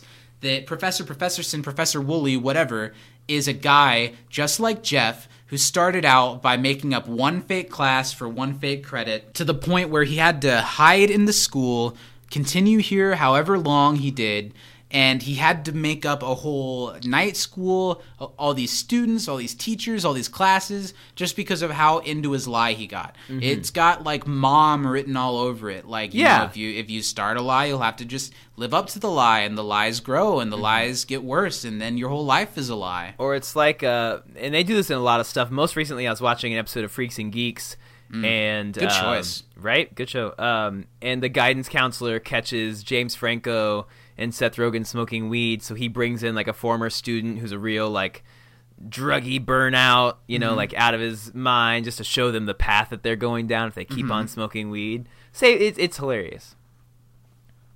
Also, watch Freaks and Geeks. I also almost I know it was really hard. Yeah, watch Freaks and Geeks. It just recently got added to a streaming service with its entire original soundtrack intact. That's one of those shows like Scrubs and that 70s show where streamers have the rights to the show but not always to the songs The used within the show. And in a show like Freaks and Geeks that's set in the 70s is uh, the music's so integral to the show. Yeah, and the types of songs are really inform like the characters. Well, I mean, one Uh, of my I'm- favorite things is in the first episode they play the entirety of "Come Sail Away," Come Sail Away. and it's great. or something. And I'm sure when streamers had the rights to it, some of the most important songs were there. Like I can't help but think of the scene where Jason Segel's character has a crush on Lindsay and sings mm-hmm. "Lady," which I believe is also Yeah. by Styx to Her. I'm sure stuff like that's still there, but. Yeah, it, it's not the full picture until you have the full soundtrack, much like that mm-hmm. '70s show and, and Scrubs. And it's cool Yeah. that a streamer got it with the original soundtrack. If any anime people are interested in that sort of thing, Neon Genesis Evangelion, which Mm. is one of the most expensive things Netflix has bought, I believe. Mm. Um, even with that, they couldn't get the rights to all 26 versions of "Fly Me to the Moon" they play in the end credits, so they just play one of the score songs at the end of each episode. like Frank Sinatra, "Fly Me to the Moon." They re-recorded it like several Well, times. There's a couple, sure, of, but that song I'm sure yeah, is that very, song. very expensive. hmm And so, especially the like the versions that they have for the show, you can only find in like deep corners of YouTube that are called weird things, so that they don't get taken down. Yeah. They're cool though. So I just think this is very, and this is kind of when the episode starts going into that arrested development uh, kind of phase of the episode. Yeah. And the Russo brothers, who worked very closely on Community for the first three seasons, worked very closely on Arrested Development during its first 3 seasons. And the Russo brothers came to people and were like, "We're worried this might be too close to." In Arrested Really? Development, how J. Walter Weatherman, the one armed man, is constantly doing things to teach the Bluths a lesson from when they were kids to when they're absolutely adults felt like that. especially as it gets close to the end and the police officer is involved. Uh, you know, it reminds very much of the episode where Michael suspects that George Michael has been buying weed. So Yeah. he like gets the hot cops with The Joe, and he gets J. Walter Weatherman to teach his son a lesson. I think Great it's episode. different enough, and because it's based in the conspiracy theories, I don't look at it as a copy at all. At all. If anything, it just feels like some cool synergy between one of my favorite shows and one of my other favorite shows. But it couldn't help but make me think about Arrested Development and make Yeah. me kind of want to watch Arrested Development. Yeah. But I could see anything referenced from Arrested Development and be like, I, I want to watch Arrested this Development. development. Yeah. Yeah. And this is when uh, Woolley, along with giving away all the information about night school, he starts saying a bunch of like flowery, theatrical kind of stuff while he's saying this too. It, it, he's not exactly making sense when he talks. It's a really smart way to get Jeff to start understanding that something's got to be going on here a little bit. And I think Annie, even in a couple shots, has this face towards him of like, "You're saying too much, man. Like, stick to the Yeah. plan. Stick to the plan. Just say the stuff about the school and then move on." I love the way that he says etc. Et cetera. Wrong. It's very very funny. He says, "Did you just mispronounce etc.?" My Latin class was fake, Jeff. Like my life. It's just such this like ghost of Christmas future. Like you will become this, Jeff Winger. yeah. And it's so crazy of Annie, and it's so in tune of the dean to be like, okay, I'll do it. I don't want to team up against Jeff, but if you throw in a couple things from my book, Right. maybe we can do this. Right. Well, and also we haven't seen the dean in a little bit in this episode. He's been, you know, waiting in the That's wings true. to come back. That's true. I had this feeling that he was so present throughout the episode, but it's really the beginning and then very, Very very, much much, the the, end, yeah. end. In And- this room is regret. The only thing ever learned in this room is regret. Woolley, Professorson, Garrity says, and that could be said the same about this virtual dreamatorium that we Mm-hmm. record this podcast in. Nothing has ever been felt here but regret It's true. and just a little bit of spark. It's just a we- just enough. Do we have more spark than that car? Oh, for sure. How much we could at least we could we could start a. a Could we set the whole a- diorama on fire? Yeah. so this is the line that gives away to Jeff what's happening because he starts saying, "Would that this desk were a time desk? Time desk, time desk. The Chronicles of Dean Dangerous. it's the Dean's book." But Garrity's speech here first is really funny. The, so I could correct my past mistakes, ride dinosaurs, fight with Jack the Ripper. What weird things to want to accomplish if you could go back in time that feels very much like a theater guy trying Yeah. to improvise, trying to come up with stuff to say, and that was the first thing that came to mind. Jeff totally buys it. He calls it up, and Annie's eyes go all over the place because she is starting to lose her grip on this situation. She had it so tight, and now it's starting to go away. And Jeff just calls out time desk, these flowery words that you're using, all of this garbage reminds of someone. And then he looks at Annie. I don't. Do you think that Jeff here uh, questions Annie's? I think he knows at this point. You think he knows that Annie's a part of it? I think he does because He wouldn't expect the dean to be able to do all of this. exactly, and that's when I think he figured it out a little bit before this. What do you think the moment is? Because this is the first moment when it's like definite. It's like okay, Yeah. it's over now. It's he. He might have had a hunch before this. Well, because doesn't Jeff already have the pamphlet that says that he's the teacher with him? Oh, is that true? There's another layer. So Jeff knew the whole time. Jeff knew and that's why earlier. Jeff is also using the dean in the end, and why? Yeah, Mm-hmm. you're right. You're right. This is all a stretch. This is It's all a such stretch. a parfait of an episode. That's layers. a way to put it. That sure is a way to put it. Everything this guy says is stripped from the sure to be unpublished pages of Dean Dangerous. Joel is on is fire yeah. this episode. He really is killing it. he's not my MVP, but he would be a really good one because he both with like the childlike glee earlier and the I don't know, I don't know, and then here when he's really putting it together and despite himself can't help but fall deep into it and start adding on to the conspiracies that are Yeah. that are stacking on top of we don't other. know who each other's MVPs are. but I think um, we do. Well, because Zach, you told me this was your easiest one, and I was very certain of mine. But I think that there you could make some arguments for. I'm I could say for sure that you could make some arguments, and that's Yeah. why I brought up Jeff. I think he's one of them. There are a couple others maybe I'll mention when we get to the end. yeah. But it was a very easy decision for me. Mm-hmm. It was very very easy. The professor tries to play it off, you know, tries to act like he doesn't know, but it's done. It's over. Jeff knows.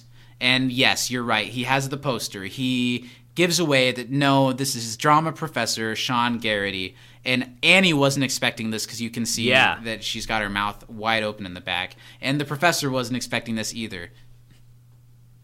And really, you know, most community theater, community college theater professors couldn't have done as good of a job as Sean Garrity did when being Yeah. handed this really ridiculous scenario to be a part of. So he did the best he Hats could. It's not his fault that this failed. And I like that then he just changes.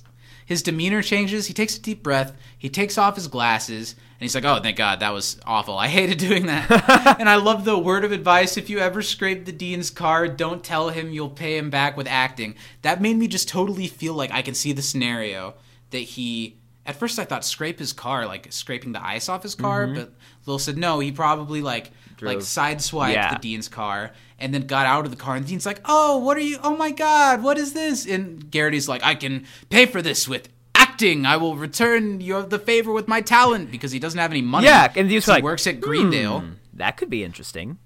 Yeah. And on Thanksgiving, he's gonna crash the dean's family This dinner great. to accuse him of stealing his girlfriend, which That's is also really funny. And another one of those more ambiguous, not completely ambiguous Yeah. lines about the dean's personal life. And I think it's the only time there was only one other time where he mentioned his dad. Mm-hmm. Yeah, I, and if I remember correctly, it was the the STD fair, and he mentioned his dad calling penises a Jimmy Carter. I think. Oh, I I, think. Is that vaguely remember Is that, that line. what he called him? Yeah. And it, I remember talking about it then. That that's the first time we've really heard any backstory about Yeah. the dean. This is kind of a, a another thing, I guess. and Annie says, "I guess this did go all the way to the top." I'm calling the dean right now. Now she's thinking of how she can paint herself out of this picture. Yeah. When look at Jeff's face, you're right. Of course, he knows that Annie is a part of it too. So Annie's trying to paint herself out of the situation. Obviously, Jeff knows what's going on and asks Garrity, "Does the fire department, the fire department, does the theater department have any of those prop guns that fire blanks?" He's starting to think about his next moves against the dean.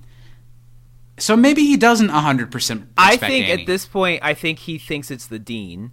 I think Yeah. he knew. I think he suspected it was the dean. But I think when Annie reacted by saying, "I'm going to call the dean right now," I think that's when he finds out it's Annie or Okay, realizes. So that's the moment. Mm-hmm. And he says, "Of course, we have guns. We did the Chicago Gangland Macbeth. Oh, fresh take."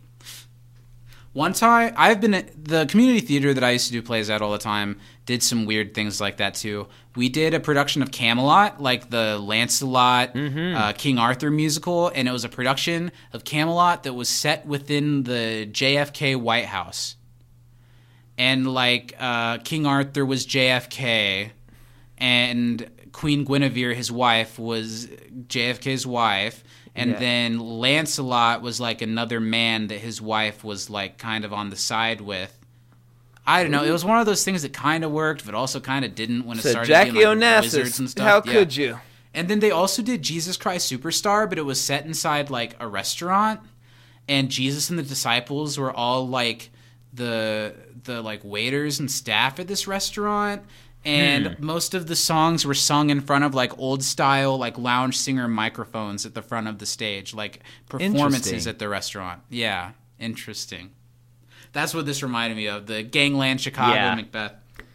Um, Do- you do know, you- in terms of great takes on things, do you remember the West Side Story episode of Kids Next Door? I guess West Side Story No. slash Star Wars episode. Not at all. Yeah, they do a play, and it's like, um, instead of like the Sharks and the Jets, it's like wearing jeans versus wearing leather.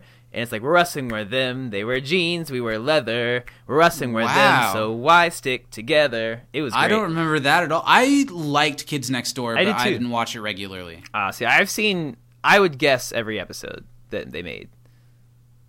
Annie's getting nervous about whatever Jeff's planning, but Jeff, yeah, he's planning against the dean and how he's going to uh, teach him a lesson and tell him not to mess with him for stuff. Mm-hmm. To teach him that Jeff Winger never learns. But it's also totally on Annie. You're Yeah. right. He's just not letting Annie in on it because his mind is going faster than that. Mm-hmm. There's a commercial break, and afterwards we get again. We're in the study room, and all the blinds are closed. Annie and Jeff are are working on a plan together, and so does the dean. Garrity's there. All of the the all of the the wheels are in motion for this big bombastic ending for this episode that we're gonna get, and I can't wait to just tackle it. Let's just do it.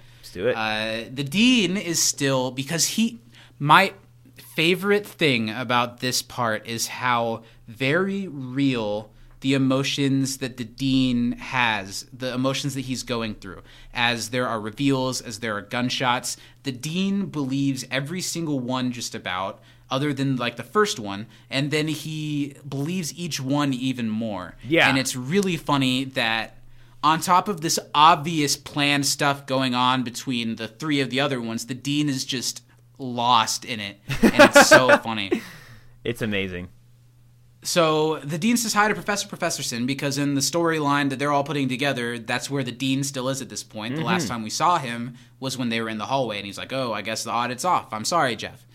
And Jeff explains that uh, that that- that this guy's doing the thing that he's doing with night school, and he's uh, faking dozens of credits per year, and that something needs to happen, nearly twice as many dollars. the dean's like, "Oh, well, that's serious." But the dean, he says he's a big believer in second chances. Oh, but Annie isn't on the plan at this point. Annie Yeah. says, I'm not. Takes out the fir- gun. We've got the first shot. She shoots Garrity. This is maybe my favorite of the shots because look at the way it happens. There's like a shot, a delay, and then Garrity reacts, and it's very silly. Here we go. Oh, And the dean here is going, "Oh my god, you shot him!" But he knows at this point that this was part of it. That Annie Yeah. was going to do that, and then now Jeff's going to do it to the dean, or the dean's going to do it to Jeff. I think is what's about to happen. The dean, "Oh my god, you shot him!" And Annie, "Of course I did. He was being dishonest." Now she's putting on her community theater stuff, Mm-hmm. you know, and. If there's one thing Greendale's taught me, it's but she's interrupted by the dean shooting her really close. Yeah. And I love in these first two shots, it's so clear that nothing's happening because there's not a mark. Yeah. Nothing happens. It's just blanks, clearly. pow. And Annie stumbles down to the ground. Jeff, what the hell? Acting really angry Mm-hmm. at the dean. She had a gun. It was a fake gun. We staged this to get back at you. Oh, you're the deceiver. And now the dean's acting all angry, and now Jeff shoots the dean. But this shot looks a little bit more real. You can see a Mm-hmm. hole in it. Uh, Jim Rash on the commentary said that they had his tie taped a certain way. You can kind of tell here. Yeah. So only the bottom of it moved, so you could see where the gunshot was. And he falls down to the ground with his mouth open and like his tongue sticking out. Uh, so you know, as we see, Annie kind of jumps up because she's Yeah. like, "Oh, this wasn't part of the plan. Jeff just killed the dean." Yeah. But the way she like screams through this is so good. I think Alison Brie does a fantastic job of like her voice. Jeff! What are you doing? Why do you have a real gun? Why did you shoot the dean? Well, he shot you. Not really! And now Annie gives in, gives out everything because yes, you're right. She believes that this has just mm-hmm. happened, and says that he and she were in on this from the start. They put it all together. She put it all together to teach Jeff a lesson. And I love that shot when they're talking about it, and it cuts to the dean still playing dead. Like, look who has fallen. Uh, uh, F in the chat for Dean Craig Pelton. Pay respects. They cooked up the whole thing to illustrate the slippery slope of academic fraud. and Jeff is teaching her a big old lesson, and he lets her know right here. You all you all you taught was how to be a crappy friend. Holds the dean's hand and picks him mm-hmm. up. and says once it was obvious the dean to put everything together, and the dean is like, present, thank you. And it was even more obvious, of course, like we've been discussing this whole episode. The dean was too stupid to orchestrate anything, so Annie had to have done it. And I love that after he insults him like that, the dean's like, yes. so on a hunch, he called him. They hatched a plan and they put this together to teach Annie a lesson or two about friendship. And Annie says, I love you to Jeff here. Yeah. Are we soon to learn that that I love you is well? She says the only reason I did it was because I love you. Yeah. Eh, are we soon to learn that this I love you is not genuine? Correct. Does that also happen here? Yeah. Yeah. I was gonna say I'm sure this is another moment where people are like, Yeah. but yeah, it's just another level. Well, and when she said that, the dean looks and Jeff just doesn't even acknowledge it. He's like, "Well, when you love someone, yeah, You have to take them as they are. People aren't playthings, Annie. And the dean's just happy to be involved, you know? He's just backing up whoever wants him to stand next to them.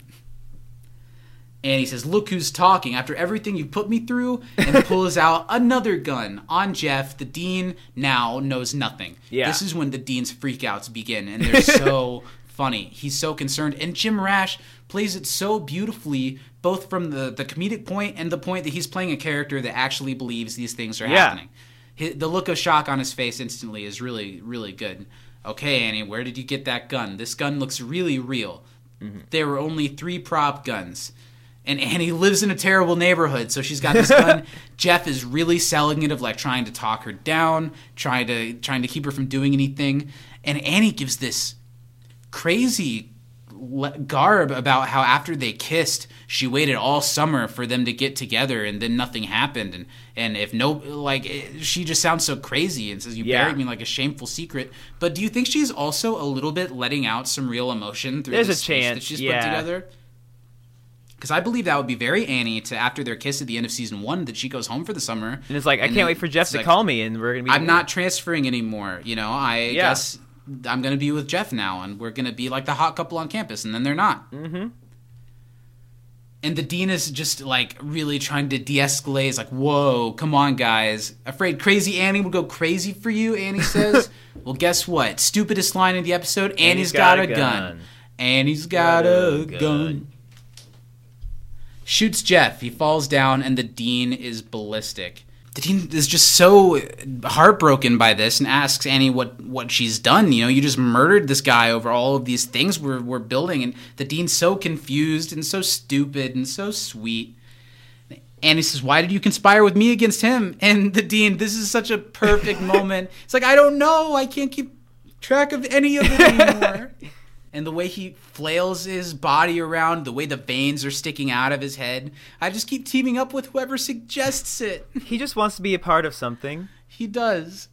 Glad to hear you admit it, Jeff sits up, and then the dean's reaction when he really thought Jeff was dead, shot on the ground, and he jumps like he's seeing a ghost when he gets up. Oh And my there's God. the double crossers and triple crossers and quadruple crossers have been double crossed. That was a lesson on the dean. Because when I called you to double cross Annie, you didn't hesitate. Annie says, Do you understand what a conspiracy is? And the dean's like, Not really. Says if you're conspiring with everyone, you're not really conspiring with anyone. You're just doing random crap. The dean is just a shambles of a man. I'm sorry. I just want to have fun with you guys. I go crazy, and I bet he does. You know, Yeah. he sees the study group having these fun adventures, doing pillow forts and and and paintball games, and he just has to be the the tight together man. He was just excited to be included for once. Is that so bad? I know, him? and he got to be such an important part of everybody's, you know, what they wanted to do. Like I thought I was good. He goes crazy in that office, and I bet he does. I would too. But that's not what it's about at all. It's time Um, travel's really hard to write. Okay, do you think Dan book. Harmon had a hand in that line there? Because you know we know how he feels about time travel when it comes to Rick and Morty. I that he sure won't that was do it? Or yeah, I mean probably they did do it though eventually, didn't they? kind of. Yeah, I, I think it is definitely that. But it's also to tie it back to what the dean's really been Yeah. thinking about this entire episode is his book. Mm-hmm. It's a really funny line. The dean just starts sobbing, and then Garrity, who has been committing to this This for a whole long time, time. now, finally gets up off the table and says, "Okay, if I'm keeping track right, we should be done." and he gets up to leave. I'll just take these guns back to the theater department. He waited Seems for everything's everybody to The lessons are the lessons are learned, but then the next step happens, and there's a police officer outside. Who this is Officer Cackowski. We've seen Yeah. him before. Previously, he was a security guard. I think when we see him more often in the future, he is a police officer. Oh, wow. So I'm a little bit confused at that distinction. You know. It says, Police, drop the weapons. Everyone gets down to the ground. The dean's just as scared as ever. Don't shoot, don't shoot. Please, they're fake. Uh, you know, you, they, they think this is just another one of the lessons. Mm-hmm. And he shoots Garrity, and there's this huge blood explosion. Yeah. All this violence. It made me think of a story from the uh, from the commentary that I didn't tell a little bit earlier. The car explosion. Yeah. It, like does the fire crack. I guess this episode of Community was available on an airline for a while as like in-flight entertainment, and they edited out the last slow motion explosion. like the two pops are there, but they edited out the last one because they thought it would be too upsetting to people on a plane. All right. Isn't that silly? Yeah.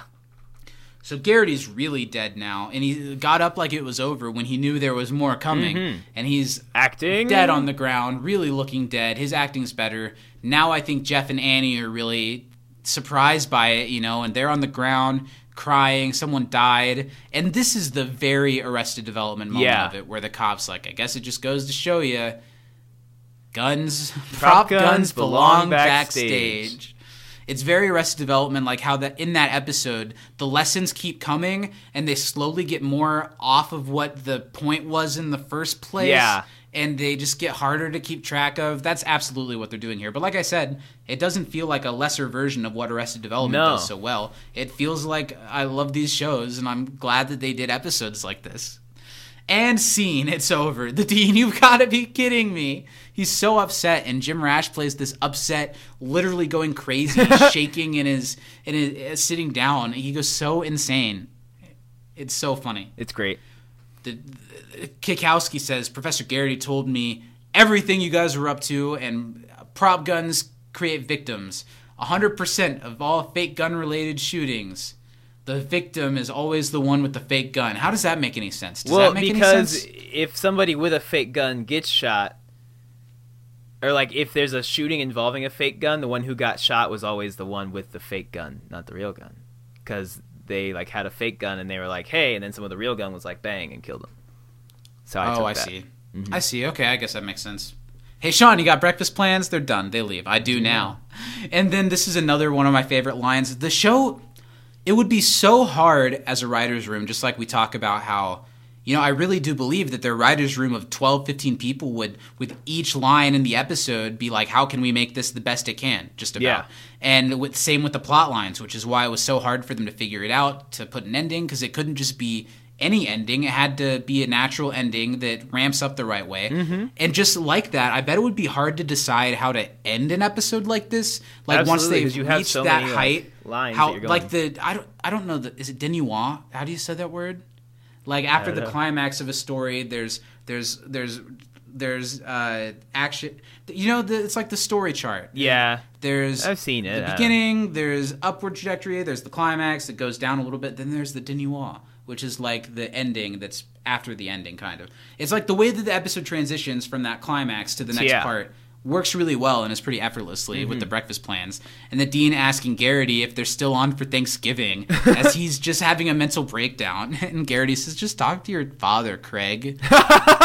and then we get the most classic line, which I've always known would that this hoodie wear a time hoodie is a classic community line, but I always forget how it's tied to Yeah. Garrity and how it's tied to the dean's book. Like he's saying this because it's his book that he's written. Uh, would that this hoodie were a time hoodie? it's so funny. It's so pathetic. And Jeff is already back on. So can I get that credit after all this work? have you finished those know. errands? No, damn it. He's holding to that. Meanwhile, we're wrapping up this episode rapidly. This is one of those things where that plot line ended, and now we're getting to the end of Troy and Abed's plot line. Yeah. And when watching the episode, it felt like it ended too soon. This was an episode that, like, five more minutes of it would have been great Yeah, it was a great to watch episode. like the really downfall of the pillow blanket for it. You know, uh, Troy says, "Oh no, now the whole study group's in there." And this is my fun fact about these burgers. All of Mm-hmm. a sudden, you know, Britta, Pierce, and Shirley are here as if they've been here the whole time. Also, how did Pierce get in there with yeah, broken legs like and I guess that? Pierce and Shirley are wearing like shirts for whatever the burger place they got. Yes, there's a whole plot line from this episode that was cut that was really just the beginning of the episode and the end of the episode. That was that Pierce and Shirley were going off together to go to this place that has the best burgers, and it's really far away. Which is stupid and the worst type of just giving those characters something Yeah. to do ass shit. Yeah, I'm fine with And that. That's why they're wearing these shirts and they're all eating burgers and they have the bag with the logo. It was going to be a whole thing. That's and I like that it still managed to find its way in the episode. Anyway. Yeah. I think The it's funnier groups- like this, not knowing anything. Yeah, It's like, oh, do too. clearly It's something like, happened. What, are but- those shirts? Yeah. The study group is all gathered together in the blanket fort and they're just talking about what's happened. And it's clear that there's no real ill will between Jeff and Annie. They kind of like, well, that was fun. yeah. You know, it's it it's over as soon as it's over. And they talk about going off script, and they they have a cute moment. They're they're just bonding over what they did. Britta looks upset for some Yeah, she does Maybe- not look thrilled Well, there that. you go. It's because Jeff and Britta are hooking up, Mm-hmm. and she probably doesn't like to see this. Yep. Pavel comes in to show that the pillow fort made the front page of the Greendale Gazette, which is really funny and probably would make the front page of the of the of the Greendale Gazette. And that means that they've gone mainstream. So they initiate Protocol Omega. They uh, uh, what's what's the initiate Order 66. Order sixty six. Mm-hmm. You get your kicks at Order sixty six. Exactly. Do you remember when the Cheetah Girls did a cover of Route sixty six? Yikes, I do not. I believe it was for the film Cars. that was Rascal Flatts. Well, no, Rascal Flatts did cover that too. There is, I promise you, a Cheetah Girls version. That's terrifying. it's probably yikes. better than Rascal Flatts. Hey, hey, hey, No. I like Rascal Flatts. No, you don't. Yes, I do. I don't believe that you've listened to a song in English in the last three months, especially a Rascal Flatts one. straight to you. Yeah, I'll cut all that. but the pillow blanket thing has gone Life mainstream. So they strap on their lights and they go to where they've they've they've set up a self destruct for the pillow blanket fort. There are these tube socks that if they pull, everything comes crashing down. They initiate it and they do it, and we get this really fun shot of seeing from the outside the blanket fort crumble. we watch the whole thing kind of. We can see everywhere where it is. We see all the places crumble. We see the study group, uh, uh, you know, uh, getting ready for it to crumble as they're eating.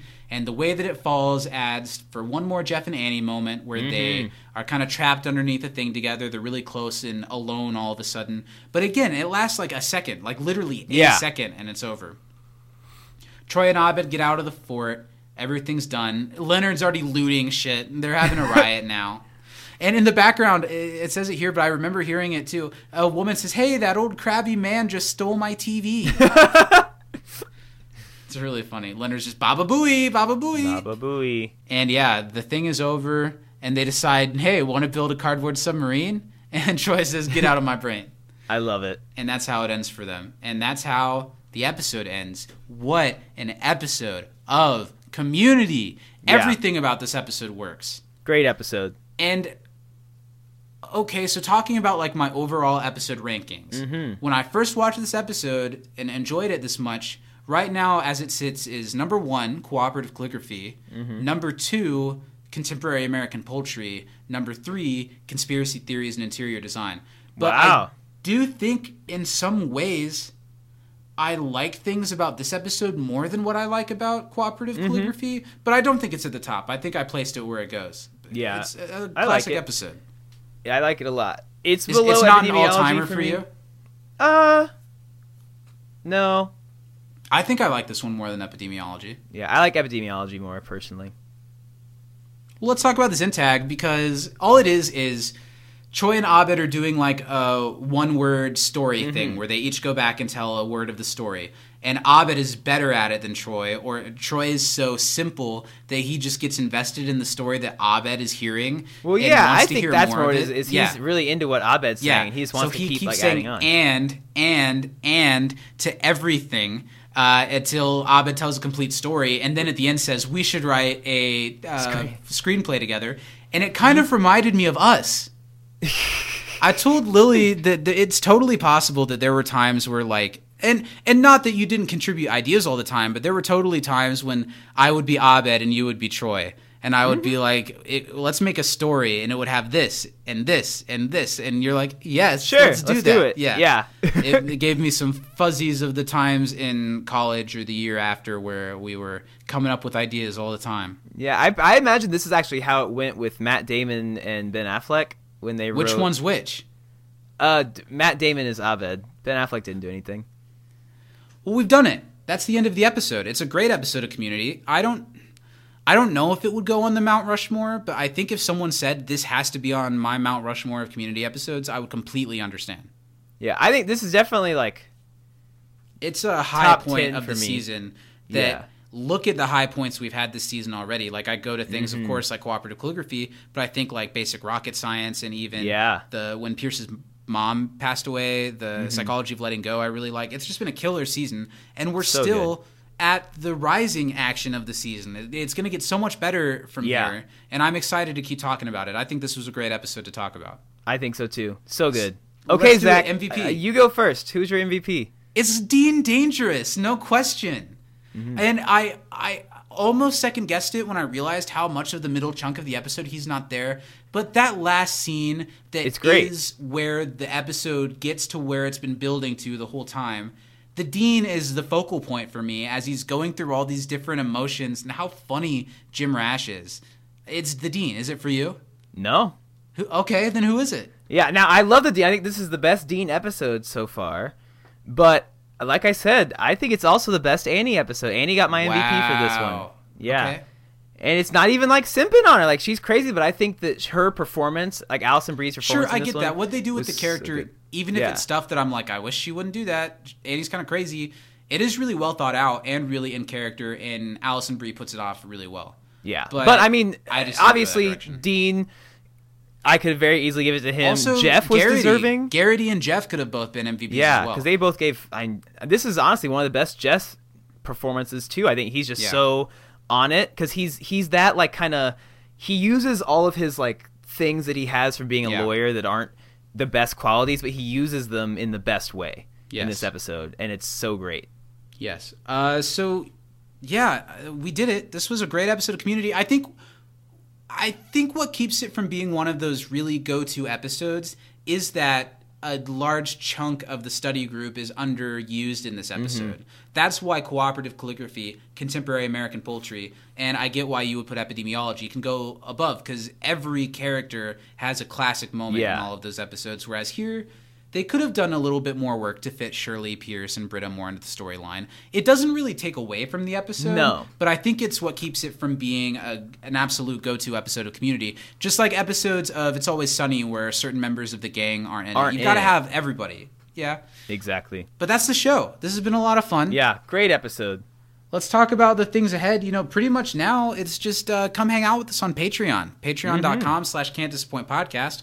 Every Thursday at 12.30 p.m. Eastern, we're live there for You Can't Disagree Pre-Show, and that's the only place you can get it. And it's the only place where you can go back and see the ones that you missed. So as little as five bucks a month, you can get all that. A new episode of Nerdstalgia should be coming out next week. The first one's there already. New stuff coming all the time. Uh, thanks again. I'll give two shout outs since it's the first time to to Mary and to Danny and to Justin for being our patrons. We'd love to add you to that list. Go become a patron. Next week, let me very quickly look up what next week's episode is. Next week is uh, shoot, it's a mixology.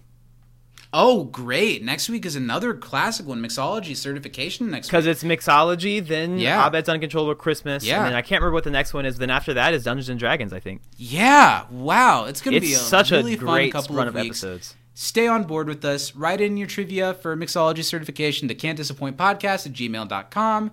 Uh, also, tell us your episode MVP if you've got one. Tell us your favorite funny moment. And where can people find us on the interwebs? Oh, they can uh, get at us on Twitter at uh, you can't dis a pod. 'Kay. We're on Instagram under the name you can't dis a pod. Just kidding. Can't disappoint, Disappoint podcast. Podcast. Yeah, Yeah. Instagram we are can't disappoint podcast. Facebook under our regular name. YouTube same thing. You can't disappoint a podcast. Check us out on all those places Yes. every week. All of them, not just one.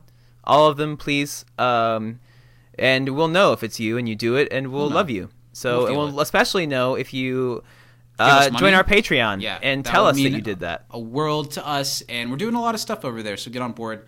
You know, it's, it's, I'm ending this episode feeling real positive. I don't feel like Yeah. hating on you at all. I, I love doing this show. I'm really thankful to all the people that listen to us and facilitate us doing this. It's awesome. So thanks for everything. Thank you, Steven. What do you have to say for the people? Um, thanks guys for watching. It was really really cool to do that live Nobody's- stream this no- week. nobody's watching. And no, I I I uh, watched the YouTube.